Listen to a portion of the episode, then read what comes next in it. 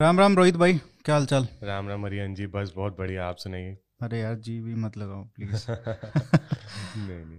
तो मैं ये पंजाब की समाज पे, पंजाब की राजनीति पे एक बहुत मतलब गहन अध्ययन करना चाहता था, बातचीत करना चाहता था। तो शेर से बात हो रही थी और उन्होंने आपका नाम सजेस्ट किया कि न केवल पंजाब का, जम्मू, हिमाचल और हिली स्टेट्स का आपको बहुत गहरा ज्ञान है। भाई उनका बड़प्पन है। नहीं, हम बात कर रहे थे तो थोड़ा मुझे पता चल गया कि सच में बहुत नॉलेज है आपको। तो ये पंजाब में जो आजकल हो रहा है, जो एक तो चलो फार्म पॉलिटिक्स एक अलग बात है, लेकिन सामाजिक स्तर पर जो चीजें हो रही हैं वो बहुत अचंभित करती हैं। इसमें खालिस्तान वाला एंगल आ जाता है। कुछ लोग कहते हैं कि चलो खालिस्तानी सब लोग नहीं है या मेजोरिटी में नहीं है, वो हमको पता है, बट ये जो कुछ हो रहा है पंजाब में, इसको समझाइए कि ये मतलब कितना चिंतित करने वाला है। देखिए, चिंतित तो करने वाला आज से नहीं है, चिंतित तो करने वाला तो मैं तो कहूँगा जी 5 दशक से रहा है। अच्छा। और उसके पीछे मूल कारण ये है कि जिस तरह की राजनीति अकाली दल ने खास तौर पे पंजाब में खेली है, नॉट जस्ट इन जो आप आज का पंजाब है, पर जो जिसे पेप्सू बोलते थे, जिसमें हिमाचल के हिस्से, हरियाणा भी आता था और ये सब आते थे, तो उसमें उन्होंने जिस तरह की राजनीति धर्म के नाम पर खेली है, व्यक्तित्व के नाम पे खेली है, बार बार जिसे बोलते हैं अंग्रेजी में पैशंस को राउज करने की कोशिश करी है और शहादत का बहुत गेम खेला, गंदा गेम खेलने की कोशिश करी बार बार, जो मतलब सिख मत से जिसमें बहुत जिसकी वैल्यू होती है उसको बार बार उन्होंने एक तरह से डिग्रेड किया, उसका शोषण करके अपने अपने आप को फायदा पहुंचाने के लिए खेला। और स्पेशली जिसमें गुरुद्वारा मैनेजमेंट, जो शिरोमणि गुरुद्वारा प्रबंधक कमेटी होती है, SGPC, उसकी जो राजनीति रही है उसके पीछे बहुत बड़ा हाथ है। अब ये बात कुछ उदाहरण दे सकते हैं जैसे किस तरीके से इन्होंने किया? अब एक एग्जांपल मैं ये देता हूँ कि बहुत लोगों को शायद ये पता होगा, उन्होंने पंजाबी सूबा का नाम जरूर सुना होगा। जब पेप्सू बना था तो एक बहुत बड़ी मूवमेंट चली थी, क्योंकि अकाली दल और SGPC के जो तत्व थे, एंड सच बोलूं तो अकाली दल बेसिकली SGPC की ही विंग है, फॉर ऑल प्रैक्टिकल पर्पसेस हमेशा ही रही है और आगे भी रहेगी जब तक कि ये गुरुद्वारों में इलेक्शन का चलन चलता रहेगा, खासतौर पर पंजाब में। तो उसमें जो पंजाबी सूबा की जो मूवमेंट थी, पंजाबी सूबा तो was actually just a cover. Punjabi Suba असल में था सिख सूबे की डिमांड, जहां पे सिखों की मेजोरिटी होगी, जहां पे सिखों का वर्चस्व होगा, जहां पे सिखों की चलेगी। अब ये पंजाबी सूबा का उन्होंने कवर बड़े कन्वीनियंटली लिखा था, और इसमें इनफैक्ट मास्टर तारा सिंह, जिनका नाम बहुत लोगों ने सुना है, अकाली दल के बहुत बड़े नेता माने जाते थे, फनीली इनफ उन्होंने अपने आखिरी के दिनों में विश्व हिंदू परिषद की स्थापना में भी एक रोल प्ले किया था, जो बहुत कम लोगों को बात याद है। उन्होंने खुल के बोला था ये पंजाबी लैंग्वेज के साथ मैं क्या करूंगा, मेरे को पंजाबी लैंग्वेज से थोड़ा ना कोई मतलब है, मुझे तो सिखों के लिए सूबा चाहिए जिसमें हमारी अपनी पॉलिटिकल पावर हो। तो जब शुरू से ही ये एजेंडा क्लियर था, और संयोगवश उस समय जो प्रधानमंत्री भी रहे थे जवाहरलाल नेहरू जी, उन्होंने भी इस बात को रिकॉग्नाइज किया था। उन्होंने इसीलिए लैंग्वेज डिवीजन को बहुत सोच समझ के, मतलब वो उसके कभी हक में नहीं थे लैंग्वेज के बेसिस पे रीऑर्गेनाइजेशन के, और उसमें खासतौर पे उनका रीजन पंजाब का था कि पंजाब में लैंग्वेज को जानकर सिखी से जोड़ा जा रहा था, सिख मत से जोड़ा जा रहा था, which was never the case. In fact ज्यादा से ज्यादा जितना इनका आप बोलेंगे रिलीजियस लिटरेचर है वो ब्रज भाषा में है, तो उसमें पंजाबी कहाँ से है? अगर आप इनके 10वें गुरु जो हैं, जिनको दशमेश पिताजी कहते हैं, गुरु गोविंद सिंह जी की भी राइटिंग्स पढ़े, वो भी सब ब्रज में या फारसी में है। अच्छा। पंजाबी में कहाँ है? पंजाबी तो थी ही नहीं ऐसा भाषा, इनकी गुरुमुखी थी, गुरुमुखी लिपि थी, पर पंजाबी नहीं थी। तो लिपि और भाषा में तो अंतर होता ही है ना। अच्छा, मजे की बात, 1947 तक जो अविभाजित भारत था उसमें पंजाबी 2 लिपियों में लिखी जा रही थी। अच्छा। एक गुरुमुखी थी, एक शाहमुखी थी। शाहमुखी थी जो नस्तालिक से निकली थी। तो जब लैंग्वेज भी आपकी स्टैंडर्डाइज नहीं थी तो ये लैंग्वेज मूवमेंट थी क्या, इसका मतलब? बेसिकली इन्होंने इसको कवर बनाया क्योंकि इसको एक पॉलिटिकल लेजिटिमेसी देनी थी इन्हें। सिख सूबा जब इवेंचुअली बना, चलिए बनने से पहले भी क्या क्या तमाशे हुए ये भी सुनिए आप।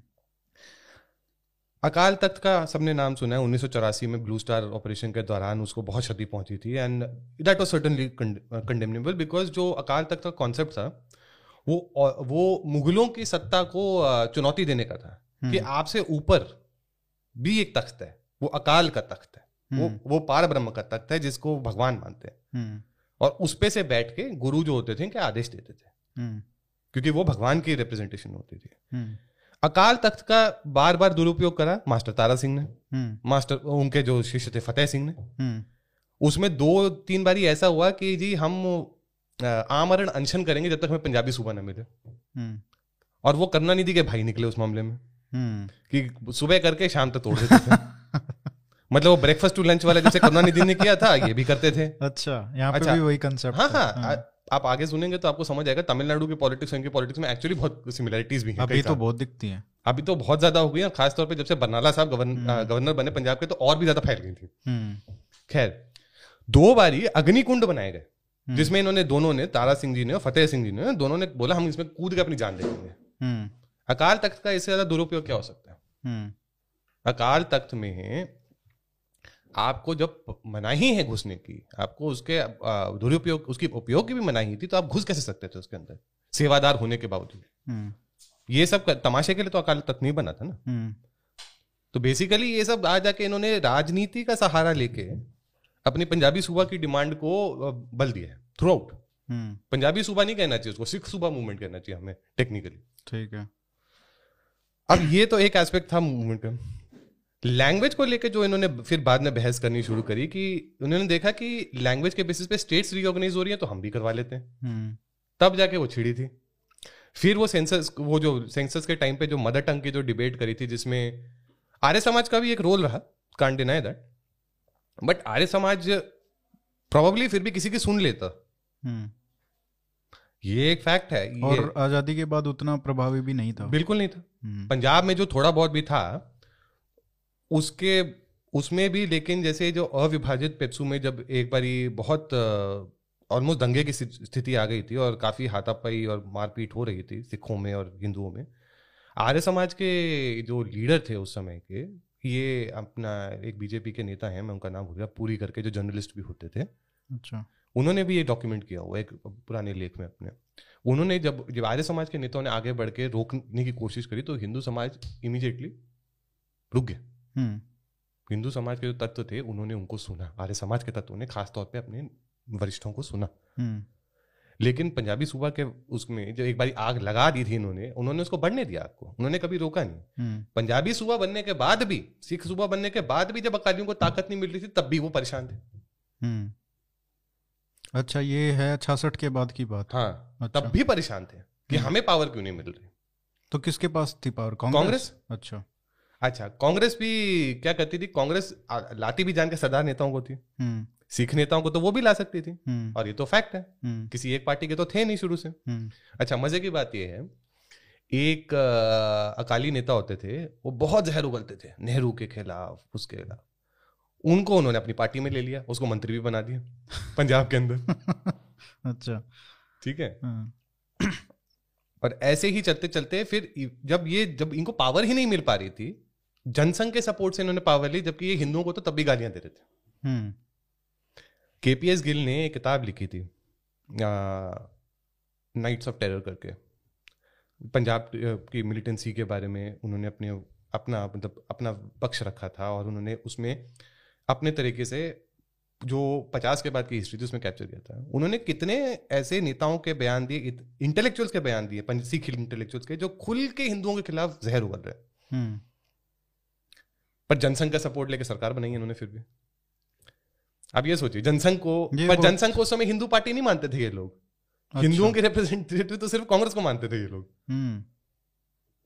एंड कुछ हद तक उसमें सही भी लेजिटिमेसी थी, क्योंकि आज भी अगर आप कांग्रेस का असली वोट बेस देखें पंजाब के अंदर, वो हिंदुओं से आता है, वो एक सेक्शन ऑफ दलितों से आता है, और एक माइनॉरिटी सेक्शन ऑफ सिखों से आता है।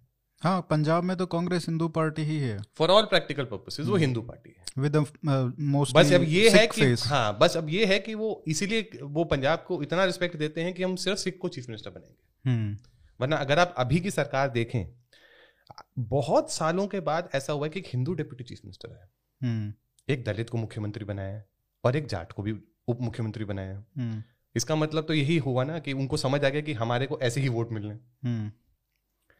अब दलितों की संख्या काफी है पंजाब में कहने को, बट उनकी कभी पावर नहीं है पॉलिटिकली उसके, और उसमें बहुत कुछ आप ये भी देखेंगे कि उनकी राजनीति चलती रही है। खैर, बट दलितों को हमेशा हाशिए पे रखा है। मैं वो पॉलिटिक्स बाद में बात करेंगे, लेकिन ये जो अकालियों का एक तो मॉडर्न पॉलिटिक्स है ये बात है, लेकिन इनका ओरिजिन कहाँ पे है? ओरिजिन बड़ा इंटरेस्टिंग है। तो 1860 के बाद set of reform movement Sikh संप्रदाय के अंदर शुरू हुई, क्योंकि सिख संप्रदाय के नंबर तो कुछ भी नहीं थे इफेक्टिवली, और बट उनके अंदर ये भाव था कि हमारे को हिंदू निगल लेंगे। उनकी जो एलीट थी खास तौर पे, जिसने खालसा दीवान बनाया था, जिसने सिंह सभा मूवमेंट स्टार्ट करी थी, बट ये तो पहले, ये तो बाद में आई है। उससे पहले एक नामधारी मूवमेंट आई थी, अगर लोगों को आपने अगर नाम सुना हो, नाम सुना है, लेकिन नामधारी जो होते थे ये इनके एक, ये भी एक लिविंग गुरु ट्रेडिशन को मानते हैं गुरु ग्रंथ के बाद भी। तो इनके जो एक खास तौर पे नेता, एक इनके जो पहले गुरु थे जिनके वजह से कूका रेबिलियन भी बाद में हुआ था, मैं उनका भी नाम याद नहीं कर पा रहा हूँ, तो उन्होंने स्टार्ट की थी, जिसमें कि इन्होंने सिख प्रैक्टिसेस के साथ साथ एक लिविंग गुरु का ट्रेडिशन भी सेटअप किया, और उन्होंने उसके साथ साथ आपका ये क्या बोलते हैं, कुछ रिलीजियस प्रैक्टिसेस भी इंट्रोड्यूस करी जो आज के अकाली जो खालसा सिख जो अपने आपको कहते हैं उनके विरुद्ध जाती हैं। जैसे कि नामधारियों में हवन करते हैं। अच्छा, लोगों को शायद पता नहीं है, नामधारियों में बाकायदा हवन होता है, ये लोग हवन नहीं करते, ये बोलते हैं कर्मकांड है, हम इसको विश्वास नहीं करेंगे। खैर, एक ऐसे करते करते फिर ये आपके ये साथ साथ ही एक खालसा दीवान और सिंह सभा है, सिंह सभा के आने, और ये जो दो फोर्सेस थी पर्टिकुलरली, इन्होंने प्रेशर डालना शुरू किया कि सिख मूवमेंट के अंदर एजुकेशन बढ़े कहने को, और हमारे इंटरेस्ट पैरामाउंट होने चाहिए हर हाल में। अच्छा, इनको खालसा का जो स्थापना है, जो कॉन्सेप्ट है, हाँ, वो तो गुरु गोविंद सिंह जी ने ही स्थापित किया था ना। It's very interesting because Khalsa का concept is probably not the same as जो ये movements कर रहे हैं। हाँ, वो थोड़ा बताइए कैसे अलग खालसा है? का movement क्या था? जब गुरु गोविंद सिंह जी ने खालसा पंथ की स्थापना करी थी, तो खालसा पंथ किस लिए बना था? खालसा पंथ बना था रक्षा के लिए, सिखों की रक्षा के लिए, उनकी मिलिटराइजेशन को फॉर्मलाइज करने के लिए। मिलिटराइजेशन तो छठे गुरु जी से चल रही थी, हरगोबिंद जी के टाइम से ही चल पड़ी थी। हरगोबिंद जी, इनफैक्ट बहुत लोगों को शायद पता नहीं होगा कि उनको जो शस्त्र विद्या सिखाई थी वो राजपूतों ने सिखाई थी, तो वो तो चली रही थी, और उसको फॉर्मल ट्रेनिंग दी थी कि एक तरह से कि आपके अंदर मार्शल एलिमेंट आना चाहिए ताकि आप अपने आप को बचा सके जब आप पर आन पड़े। और आक्रमण तो होते ही रहते थे, वो तो है, जरूरत पंजाब में तो बहुत हुए, कभी मुगलों के थे, फ्रंटियर हो गया ना, फ्रंटियर तो था ही, आज का फ्रंटियर वो उस समय तो अफगानिस्तान तक था। इनफैक्ट एग्जैक्टली, अब वो तो अब्दाली के क्या मतलब, इवन नादिर शाह के जमाने में जो जितनी जितना अट्रॉसिटीज उस क्षेत्र ने देखी शायद किसी क्षेत्र ने देखी। ऐसा भी था कि हरमंदर साहब के अंदर तो जब अब्दाली आया था तो उसने तो इतना कत्लेआम किया था कि जो कुंड अमृत सरोवर था वो लाल हो गया था। आप सोचिए इतनी सी जगह में इतना रक्तपात किया इसने, ऐसे करके उसकी वजह से इनफैक्ट, क्योंकि सिखों को छोड़ के भागना पड़ा था। इस बीच में एक मत आया था, उदासी मत। अच्छा, निर्मल उदासी, इसका एक बड़ा अच्छा एग्जांपल मैं बताता हूँ। बीजेपी के एक नेता है साक्षी महाराज, आपने कभी नोट किया उन्होंने पगड़ी पहनी होती है? हाँ, क्योंकि वो निर्मल उदासी है। अच्छा, निर्मल पंचायती अखाड़ा के मुखिया हैं। अच्छा, उदासी कौन थे? उदासी वो मत था जिसको 5 लोग भेजे थे गुरु गोविंद सिंह जी ने काशी में संस्कृत सीखने के लिए, वो उदासी थे। ओके, वो पंच प्यारों से अलग है। अच्छा, तो ये जो वहां से ये एक सनातनी परंपरा एक तरह से, जिसमें कि ये वेद भी पढ़ते हैं, ये शास्त्र भी पढ़ते हैं हिंदुओं के, ये गुरबानी भी पढ़ते हैं, और ये लोग चला रहे थे गुरुद्वारों को उस समय जब अकाल आ गया था, मतलब जिसमें अभाव आ गया था किसी की भी प्रेजेंस का एक तरह से। इन लोगों को लगता था कि ये मूर्ति पूजा प्रमोट करते हैं, जो ये तत् खालसा भी एक ऑर्गेनाइजेशन थी, खालसा दीवान और सिंह सभा, इनको इन चीजों से दिक्कत होती थी। अच्छा, इन्होंने एक तरह से अपना मूवमेंट, काउंटर मूवमेंट शुरू किया कि हमें गुरुद्वारों में किस तरह की लिटर्जी चाहिए, किस तरह की रिचुअलिज्म चाहिए। तो कभी आपने देखा गुरुद्वारा सिंह सभा, वो ये है। ओके, अब इस बीच में क्या हुआ कि अंग्रेज़ों ने भी खेल खेलना शुरू किया। सबसे पहली ट्रांसलेशन जो आपकी गुरु ग्रंथ साहब जी की आती है वो एक अमेरिकन मिशनरी के हाथों आती है। अब आप सोचिए क्यों आई, मिशनरी क्यों करेगा ट्रांसलेशन? किसी को पता, सबको समझ आता है जिसने भी थोड़ा बहुत मिशनरीज की एक्टिविटीज को समझने की कोशिश करी है। मिशनरीज का कॉन्सेप्ट ये होता है कि आपकी जो एक फंडामेंटल बुक है, जब तक हम उसके बारे में जानेंगे नहीं, हम आपको आपके फेथ को कैसे क्रिटिसाइज करें, अटैक करें, ताकि हम आपको कन्वर्ट कर सकें। That was the purpose of the translation of Shri Guru Granth साहब। फिर मकौलिफ आता है, मकौलिफ और सिखों के बारे में बताता है। दो मकौलिफ अच्छा नहीं लिखता सिखों के बारे में, उसने तो ये बोला था these people are an inferior copy of Hindus. एक तरह से जिस मकौलिफ को सर पे लेके नाच रहे हैं आज की डेट में कई अकाल मत वाले, उन सिखों की तो उसने बुराई करी थी, उनको तो मतलब नीचा बताया था एक तरह से। अब ये विरोधाभास तो खैर, जैसे मैं कहता हूँ तमिलनाडु के केस में ये भी एक और विरोधाभास है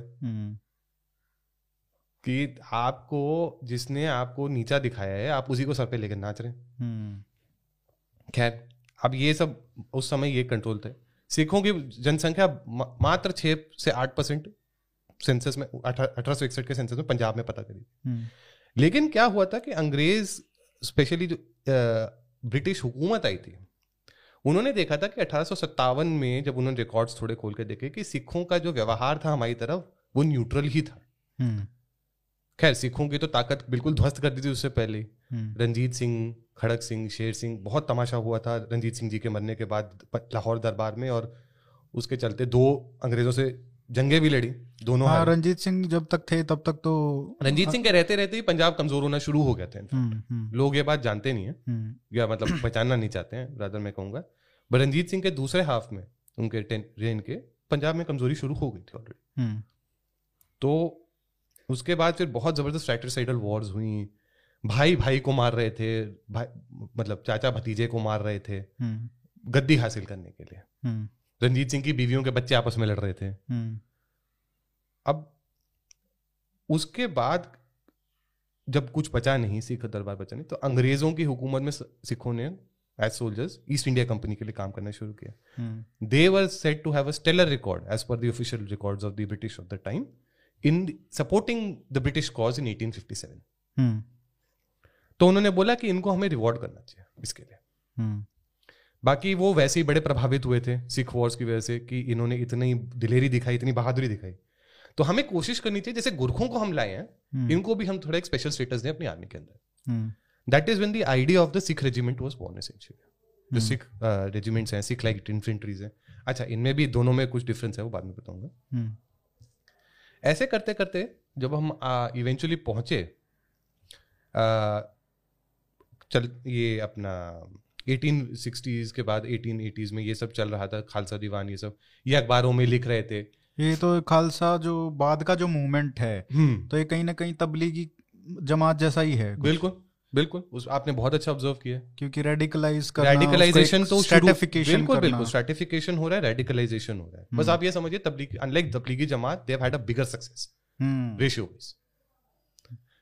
तो जब ये सब चल रहा था, अंग्रेजों का भी इंटरेस्ट था इनको सपोर्ट करने में, तो अंग्रेज तो चाह रहे थे कि हमारे हाथ में आए। अब इसकी वजह से क्या होने लगा कि इन्होंने एक पॉलिसी ऑफ रिक्रूटमेंट शुरू करी कि जिसमें खास तौर पे जट सिखों को इन्होंने रिक्रूट करने की कोशिश करी।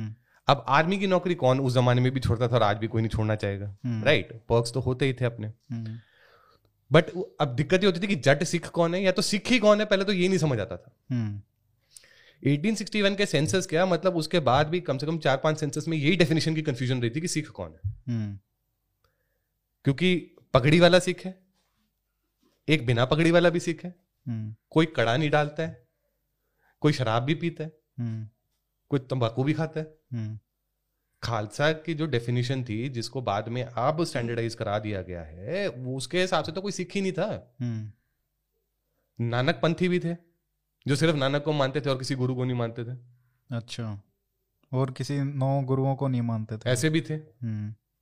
इनफैक्ट जब खालसा दीवान ये तत् खालसा सिंह सभा जब ये प्रचार करते थे तो इन्होंने सिंध में भी शुरू की थी। सिंध में अगर आप सिंधी हिंदुओं में देखें, बहुत लोग ऐसे हैं जो दो मतों को बहुत मानते हैं। एक उदासी मत को बहुत मानते हैं, दूसरा वो नानक को बहुत मानते हैं, नानक पंथी बहुत है उनमें हिंदू।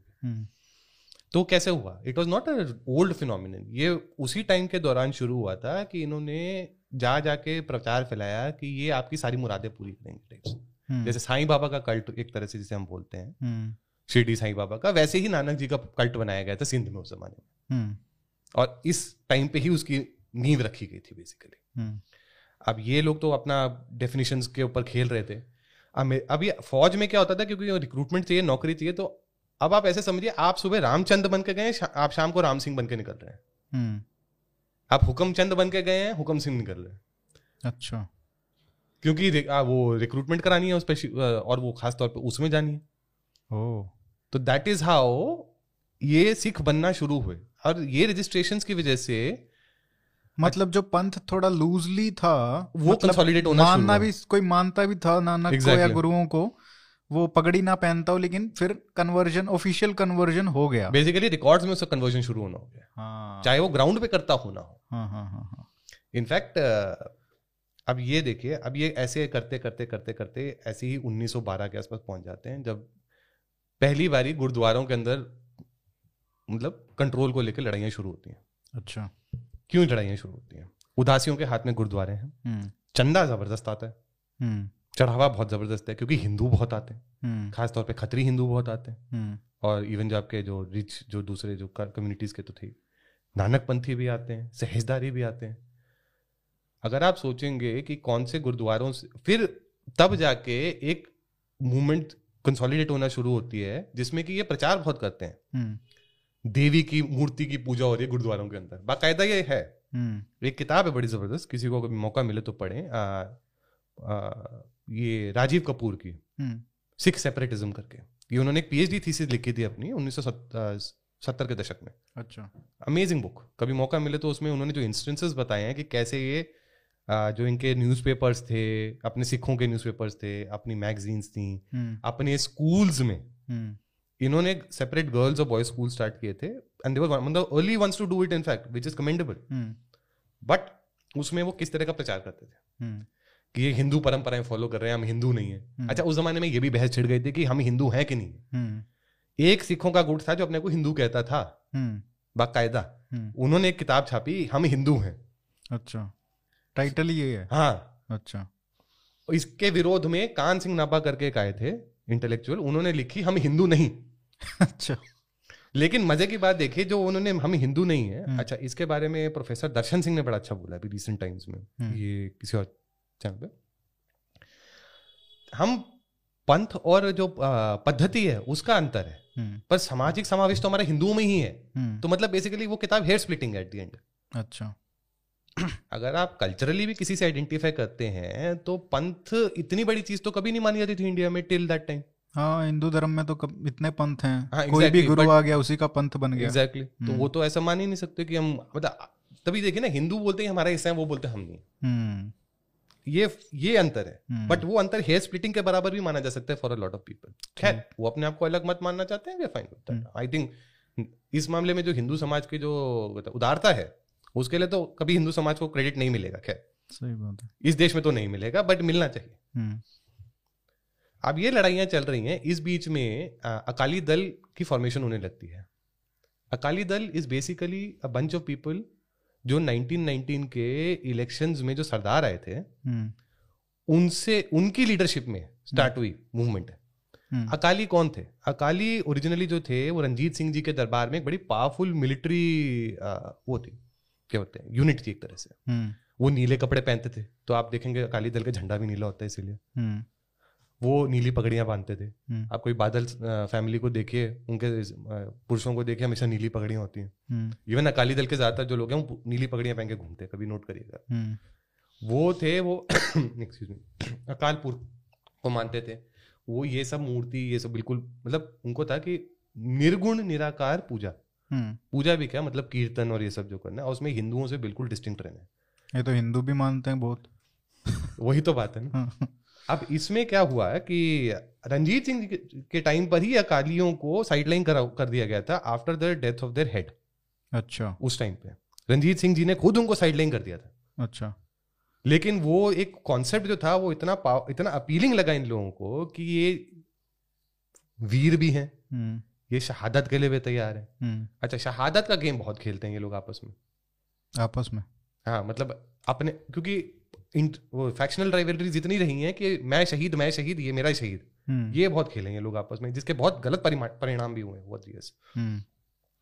तो we are ready to die for the cause, ये एक वो सेंटिमेंट इतना कट्टरपंथ कि गुरुद्वारों को कंट्रोल करने के लिए सबसे पहला गुरुद्वारा इनफैक्ट जो कंट्रोल में आया था, आप ये थोड़ा हैरान हो जाएंगे, ये ननकाना साहब भी नहीं था, एक सियालकोट में गुरुद्वारा था बाबे दा बेर।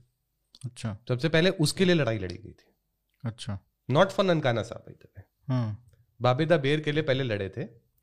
और उसी टाइम के आसपास इनफैक्ट दिल्ली में भी लड़ाई करी थी इन्होंने। ये कुछ यहाँ के लोकल जो सिख थे दिल्ली के, रकाबगंज में एक दीवार तोड़ी गई थी, उसको लेके झगड़ा हुआ था और इन्होंने धमकी दी कि हम आके यहाँ पे धरना देंगे। तो तब ब्रिटिशर्स का जो बाबे का बेर वाला जो एक्सपीरियंस था वो इतना खराब था, उन्होंने बोला नहीं हम यहीं पे सॉल्व कर लेते हैं किसी तरह। वो तब भी लेकिन आ गए। अच्छा, यहाँ के लोकल सरदारों सिखों को उन्होंने उनको मान्यता ही नहीं दी। उन्होंने बोला ये रिप्रेजेंटेटिव नहीं है सिख फेथ के, हम ही है।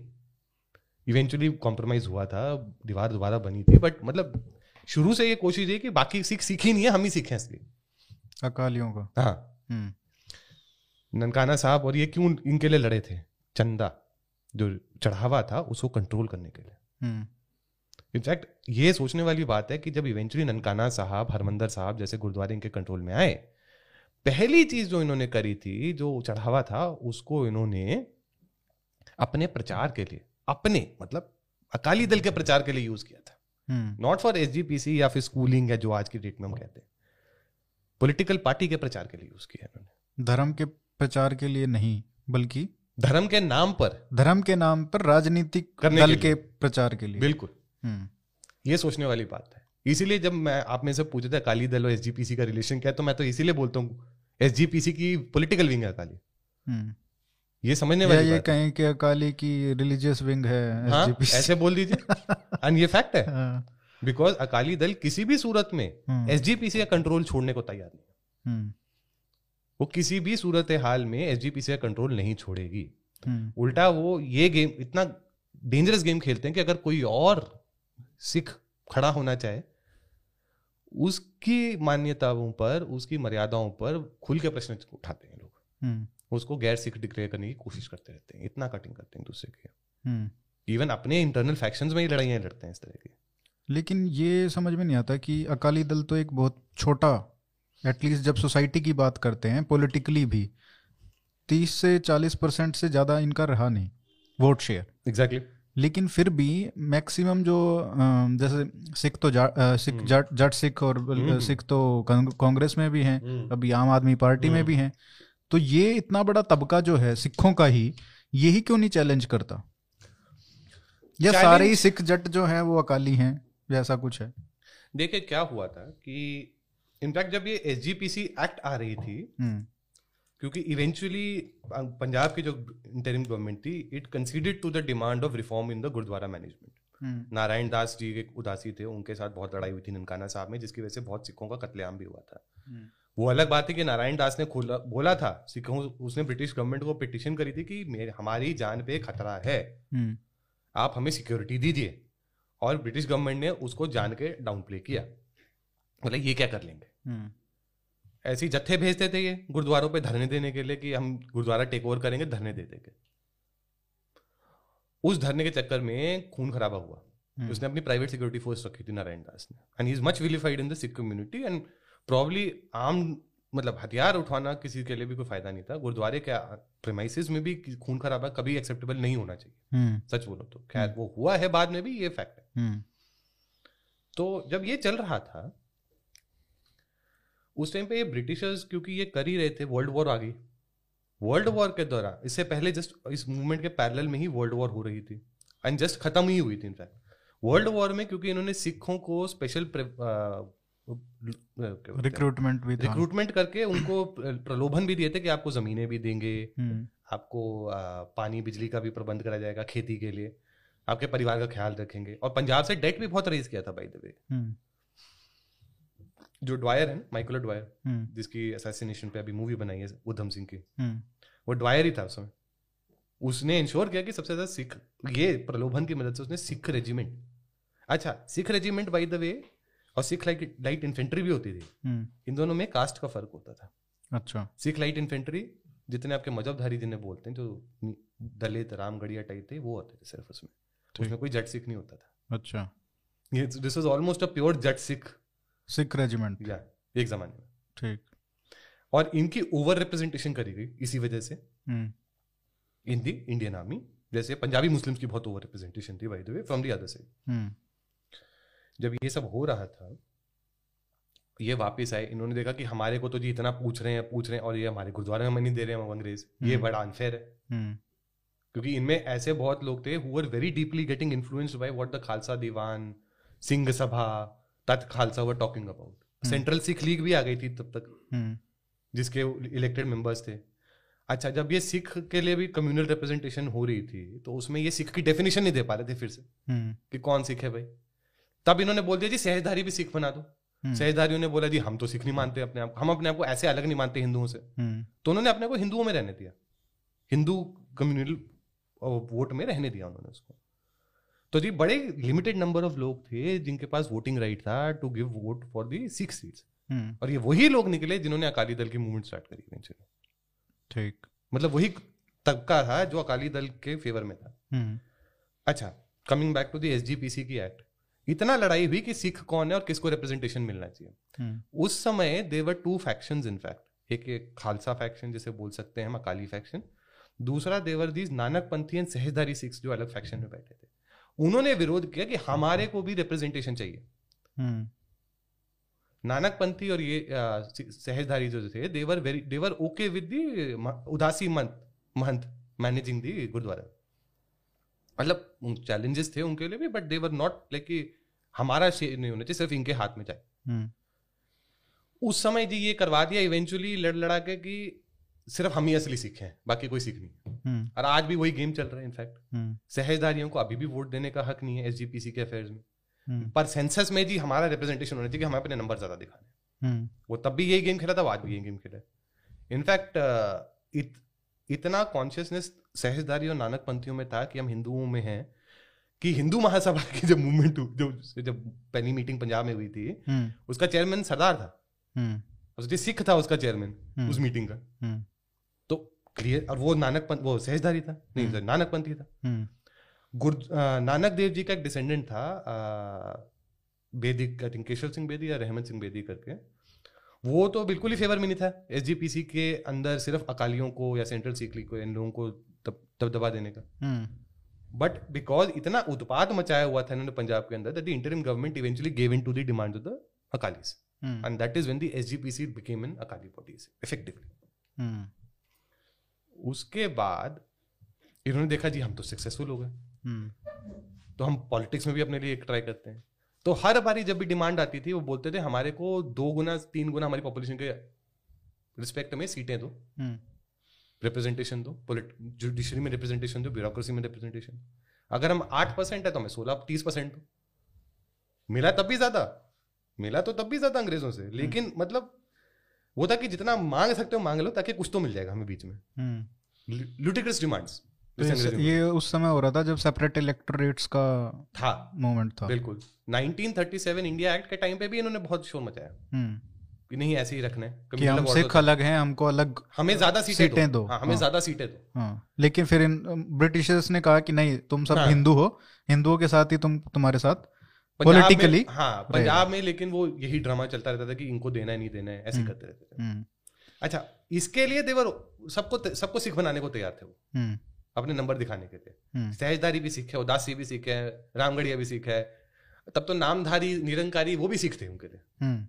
अच्छा, निरंकारी मूवमेंट इस टाइम पे आती है भाई तब। अच्छा, निरंकारी जो अब जिसे हम निरंकारी कहते हैं वो तो बेसिकली देवर सेवा दल और मिशन ऑफ सॉर्ट्स या एनजीओ फ्रॉम देम। अच्छा, निरंकारी मूवमेंट इस टाइम पे आती है। ये भी एक लिविंग गुरु के ट्रेडिशन को मानते थे बट अच्छा इनका कॉन्ट्रीब्यूशन देखिए क्या है। आनंद कारज एक्ट जो है, जो इनकी सिखों की जो मैरिज एक्ट है, वो निरंकारियों की देन है इनफैक्ट। ओके, आज उनको सरदार मानने को तैयार नहीं है, उनको सिख मानने को तैयार नहीं। आप ये देखिए कितना विरोधाभास। तो मतलब जब नंबरों की बात आती है कि हमको हाँ। इतने नंबर दिखाने हैं और उस हिसाब से हमको मतलब पॉलिटिक्स इन्फ्लुएंस करनी हाँ। है, तो बन गए, सबको सिख बना देते हैं।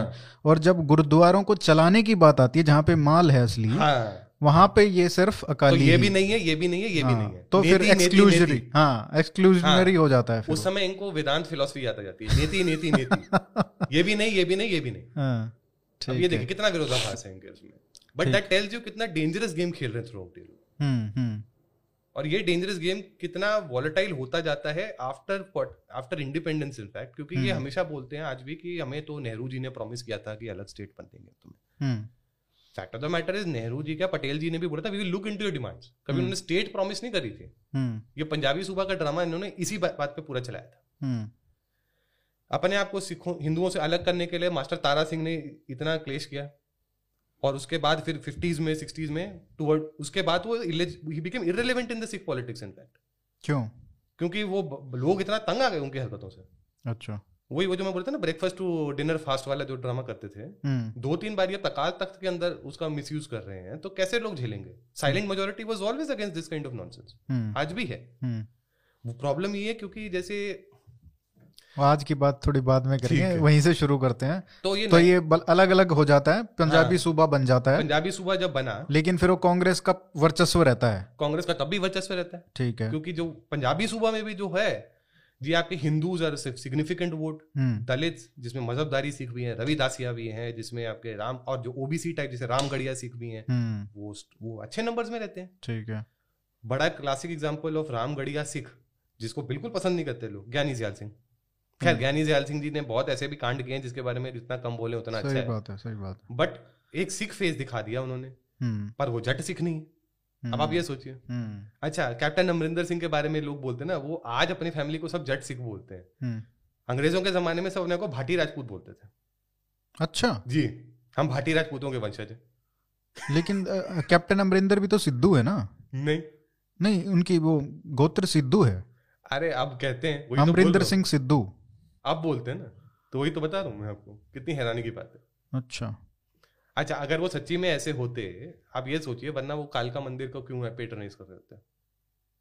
कालका जी का मंदिर, ये तो नॉर्मल प्रैक्टिस था। मतलब हम आज ये मानते हैं कि ये सिख और ये हिंदू को कैसे कर सकते हैं, क्योंकि वो उनकी कुलदेवी है बकायदा। रंजीत सिंह ने भी तो देखिए आप, वो तो है वही बोल रहा हूँ कि इनकी कुलदेवी है बकायदा, इनके परिवार की। अब ये बोलेंगे नहीं पब्लिक में, बट इनके परिवार की कुलदेवी रही है कालिका माई। अच्छा, ये मेरे को नहीं पता था कि ये आपने देखा कभी कितना चढ़ावा जाता है इनके दरबार का, मतलब ऑफिशियली इनके घर से कितना चढ़ावा जाता है हर साल। कभी आप देखिएगा कालका मंदिर में, पटियाला में इतना बड़ा मंदिर है। Oh, it's a very old temple in fact. इनके साथ जब पटियाला स्टेट बनी, पटियाला कॉन्फेडरेसी टाइप बनी थी, जो फुलकियां स्टेट जिसे बोलते हैं, जो रंजीत सिंह के अंडर ही बन गई थी, जिसमें नाभा थी, कपूरथला थी, ये पटियाला भी थी, जिंद भी थी। तो इसमें आप देखिए पटियाला में, लेकिन हिंदू फैक्शन, अच्छा अभी भी जिसे बोलते हैं, जो ये दोआबा रीजन में, दोआबा रीजन के जस्ट नीचे पड़ता है, दोआबा में हिंदुओं की पॉपुलेशन कितनी अच्छी खासी है अभी भी। दोआबा इज बेसिकली जहाँ पर ईस्टर्न पंजाब जिसे बोलेंगे एक तरह से, मतलब हरियाणा के मिलता जुलता। हाँ, इनफैक्ट जो इनकी पंजाबी भी थी, वो एक डायलेक्ट होता है पुआड़ी करके। अच्छा, जिसमें आपकी हरियाणा की बोली के बहुत शब्द यूज होते हैं। वो धीरे धीरे see, this is the problem of the standardisation in Punjab going on. इन्होंने वो बोलियां भी ऑलमोस्ट खत्म करा दी। पंजाब की इतनी डाइवर्सिटी थी पंजाबी की, वो ऑलमोस्ट खत्म हो चुकी है साइड पे, अपने साइड पे। फनीली पाकिस्तान में अभी भी वो किसी तरह सर्वाइव कर रही है, despite all the depression on the language, क्योंकि खैर वो मजाक के तौर पे भी यूज करते हैं उसको, फॉर डेप्रिकेटिंग ह्यूमर यूज करते हैं उसको। बट अब हमारे यहाँ पे अब पंजाबी लैंग्वेज की ही इतनी डाइवर्सिटी थी, वो खत्म कर दी है एक तरह से, स्टैंडर्डाइज्ड पंजाबी इन गुरुमुखी करके। खैर, पंजाबी सूबा बना, नहीं बन पा रहे, जनसंघ के सपोर्ट से बन रहे हैं, इरिटेट हो गए, तो क्या करें जी? आनंदपुर साहिब रेजोल्यूशन लेके आ गए। आनंदपुर साहिब रेजोल्यूशन, थोड़ा सा क्लोज। आनंदपुर साहिब रेजोल्यूशन की प्रॉब्लम थोड़ी सी ये है कि अगर मैं उसमें से ऑटोनॉमी का पार्ट हटा दूं, there are a lot of aspects to it जिसमें कि हमारे जो इवन जो हिंदू ट्रेडिशनलिस्ट हैं उस पर एग्री करेंगे। अच्छा, लेकिन उसका सबसे कंट्रोवर्शियल पार्ट ही ऑटोनॉमी का था। वो चाह रहे थे हम एक almost semi country status, which was equivalent to 1953 Jammu Kashmir status, वो मांग रहे थे। आपके पास नंबर्स हैं, आप पावर नहीं बना पा रहे हैं, तो अब आप ये हथकंडा अपनाया उन्होंने। अनंतपुर साहिब से रेजोल्यूशन निकाल के, Anantpur Sahib is one of the most important gurdwara Singh के लिए, सिखों के लिए। अनंतपुर साहिब उसी दौर पे कांग्रेस को भी लगा जी हमें खेलना है, बस बहुत हो गया, अब हम सिख फंडामेंटलिज्म के साथ अब हम खेलेंगे, आग हम लगाएंगे। तो जी उस समय ये लाते हैं जरनैल सिंह भिंडरावाले को। जरनैल सिंह भिंडरावाले कौन था? लोगों को, बहुत कम लोगों को ये बात पता है। एक टकसाल है, टकसाल आई थिंक आप समझते हैं क्या होता है। Taksal was basically an old learning centre जिसे बोलते हैं, पर्शियन मतलब पुरानी हिंदी में, ब्रज भाषा में और पंजाबी में भी टकसाल उसके लिए यूज होता है। तक्षशिला से तो नहीं आया ये, मोस्ट प्रॉब्ली हो सकता है, मोस्ट प्रॉब्ली। और इन्होंने इसका नाम रखा था दमदमी टकसाल, ये गोविंद सिंह जी के टाइम पर बनी थी। अच्छा, दमदमी टकसाल में अब मुझे नहीं पता आपको पता है कि नहीं, वहाँ पे बाकायदा संस्कृत भी सिखाई जाती है। वहाँ के बहुत सारे विद्वान ऐसे निकले हैं जिन्होंने बाकायदा पुराणों पे, शास्त्रों पे टीका लिखे हुए हैं। अच्छा, संस्कृत में भी पंजाबी में भी। उसका हेड था जरनैल सिंह भिंडरावाले, और वो था कट्टर एक्सट्रीमिस्ट है। एक्सट्रीमिस्ट व्यू होता ही है, जब आप एक रिलीजियस इंस्टीट्यूशन को हेड करते तो एक सर्टन एक्सट्रीमिस्ट व्यू तो होता ही है। कांग्रेस ने जयाल सिंह जी के कहने पर उनको प्रमोट करना शुरू किया। क्यों प्रमोट कर, लेकिन उनकी भूमिका इंपॉर्टेंट क्यों हो रही थी? निरंकारियों की वजह से। निरंकारी मूवमेंट का नाम अगर आपने सुना हो तो गुरबख्श सिंह उनका हेड होता था उस जमाने में। उसने कुछ ऐसे काम किए जिसको ये लोग बेअदबी ही मानते हैं आज भी। उन्होंने अपने आप को गुरुओं से, गुरु ग्रंथ साहब से ऊपर रखा हमेशा। मतलब ऐसा होता था कि उनकी कुर्सी ऊपर होती थी, गुरु ग्रंथ साहब उनके नीचे लेवल पे होता था। अच्छा। और ये सिखों के लिए बहुत बड़ी बेइज्जती है, क्योंकि ये जीवंत गुरु हैं इनके लिए। गुरु मान्यो ग्रंथ बोल के इनको आदेश मिला था। तो खालसा वालों के लिए ये खास, ये अकाली खालसा के लिए खास तौर पे चलता है। फिर वो फिर एक बारी उनको नाम उन्होंने अपने लिए यूज करना शुरू किया, बाजावाला। बाजावाला जो नाम है मतलब बाज वाला, और बाज वाला सिर्फ एक के लिए रखा जा सकता है खालसा में, वो है गुरु गोविंद सिंह जी के लिए। चिड़िया तो मैं बाज लड़ावा ता गोविंद नाम कहलावा। तो ये प्रॉब्लम इतनी बनने लगी कि उसके भिंडरावाले के टाइम पर एक और चीज निकल के आई, अखंड कीर्तनी जत्था, और एक और बॉडी आई, all India Sikh students youth federation. अच्छा, ये बॉडीज खुल के पंजाब में विरोध कर रहे थे इन चीजों का, निरंकारी मूवमेंट का, निरंकारियों का। और वो नंबर भी बहुत लोगों को अट्रैक्ट कर रहे होंगे। अच्छा खासा था। हाँ। क्योंकि खास तौर पे वो जो जैसे दलित सिख थे या ओबीसी सिख थे, जिन्हें रामगढ़िया टाइप थे, इनको बहुत अट्रैक्ट करते थे। जट्टों का दबदबा इतना ज्यादा हो गया था गुरुद्वारों के अंदर, और इतनी मतलब जैसे वो गुरुद्वारे भी अलग अलग है ना वहाँ पे, तो गाँव में। एग्जैक्टली, वो तो आज भी होते हैं, आज भी हैं। वो मानेंगे नहीं, और कहने को तो अकाली ये शिरोमणि गुरुद्वारा प्रबंधक कमेटी ने इतनी मूवमेंट चला रखी कि एक गांव एक गुरुद्वारा, लेकिन वो है नहीं, वो कभी हो नहीं सकता, वो कभी नहीं हो सकता। ये ब्राह्मणवाद बोलते हैं, असल में है जटवाद। ब्राह्मणिकल पेट्रियार्की का कवर लेके जट पेट्रियार्की बेसिकली चल रही है। हाँ, if I were to use leftist language, ठीक है। दो मैं पेट्रियार्की, ब्राह्मणिकल, ये सब में ज्यादा है, but caste supremacy which has been tied into religious supremacy, that is the poison, that is the ultimate poison। किसी भी जगह जब ये हो रहा था, ये अखंड कीर्तनी जत्था, भिंडरावाले के supporter, all India Sikh student, इनके लोग धरना देने के लिए पहुंचे एक इवेंट पे पंजाब में। निरंकारियों, to their horror, Nirankari volunteers थे जिनके पास हथियार थे। उन्होंने ओपन इनडिस्क्रिमिनेट फायरिंग कर दी। अच्छा। और बहुत सिख मरे। इतना क्रोध फैला, क्योंकि लॉ एंड ऑर्डर को हाथ में लेना था। गुरबख्श सिंह को भी, जो हेड थे निरंकारी के, उनको भी बोला गया कि आप मतलब उनको ऊपर भी चार्जेस लगे, but he got acquitted because there was no proof कि उसके ऑर्डर पे हुआ है। और ये कौन से रीजन में ज्यादा था? ये आपका ये मालवा में तमाशा हुआ था। अब उसकी वजह से क्या हुआ कि सेल्फ डिफेंस की बात निकल आई, क्योंकि एंड सच बोले तो ये जो जत्थे थे ये बहुत अग्रेसिव होते थे, तो कहीं ना कहीं सेल्फ डिफेंस का एक एस्पेक्ट रहा होगा, इन रेट्रोस्पेक्ट माना जा सकता है। सारे फैक्ट्स तो मिलिटराइजेशन तो हो ही चुका था ना, मिलिटराइजेशन उनकी तरफ भी था और इन निरंकारियों ने भी अपने आप को सेल्फ डिफेंस के चक्कर में मिलिटराइज किया हुआ था। अच्छा, निरंकारी सिर्फ एक वन ऑफ दीज थिंग जिनको डेरे बोलते हैं पंजाब में। हाँ, सबसे बड़ा डेरा जो पंजाब का है वो है राधा स्वामियों का। Radha Swami, just bit of digression, Radha Swami कौन थे? राधा स्वामी थे, अगर आप उनकी लीनियज देखें, वो सिख खत्री हैं, सारे खत्री सिख हैं। आज भी खत्री सिख ही हेड कर सकता है राधा स्वामी को, क्योंकि वो एक ही परिवार से आते हैं रफली, मतलब एक ही बड़े कुनबे से आते हैं। ये इन्होंने स्टार्ट ऑफ किया था गुरु ग्रंथ साहब को अपने तरीके से उसका पाठ करने से। ठीक है, एक खत्री सरदार थे दयाल सिंह के नाम से, जो आगरा के थे। तो असली जो दयाल बाग जो आगरा में है वो एक्चुअली उनका मंदिर बनाया गया था बाद में। वो इनके आपस में मतभेद होने से ये 5-6 में बट गए। तो एक राधा स्वामी सत्संग है, एक राधा स्वामी सत्संग तरन तारण है, एक राधा स्वामी सत्संग ब्यास है। हाँ।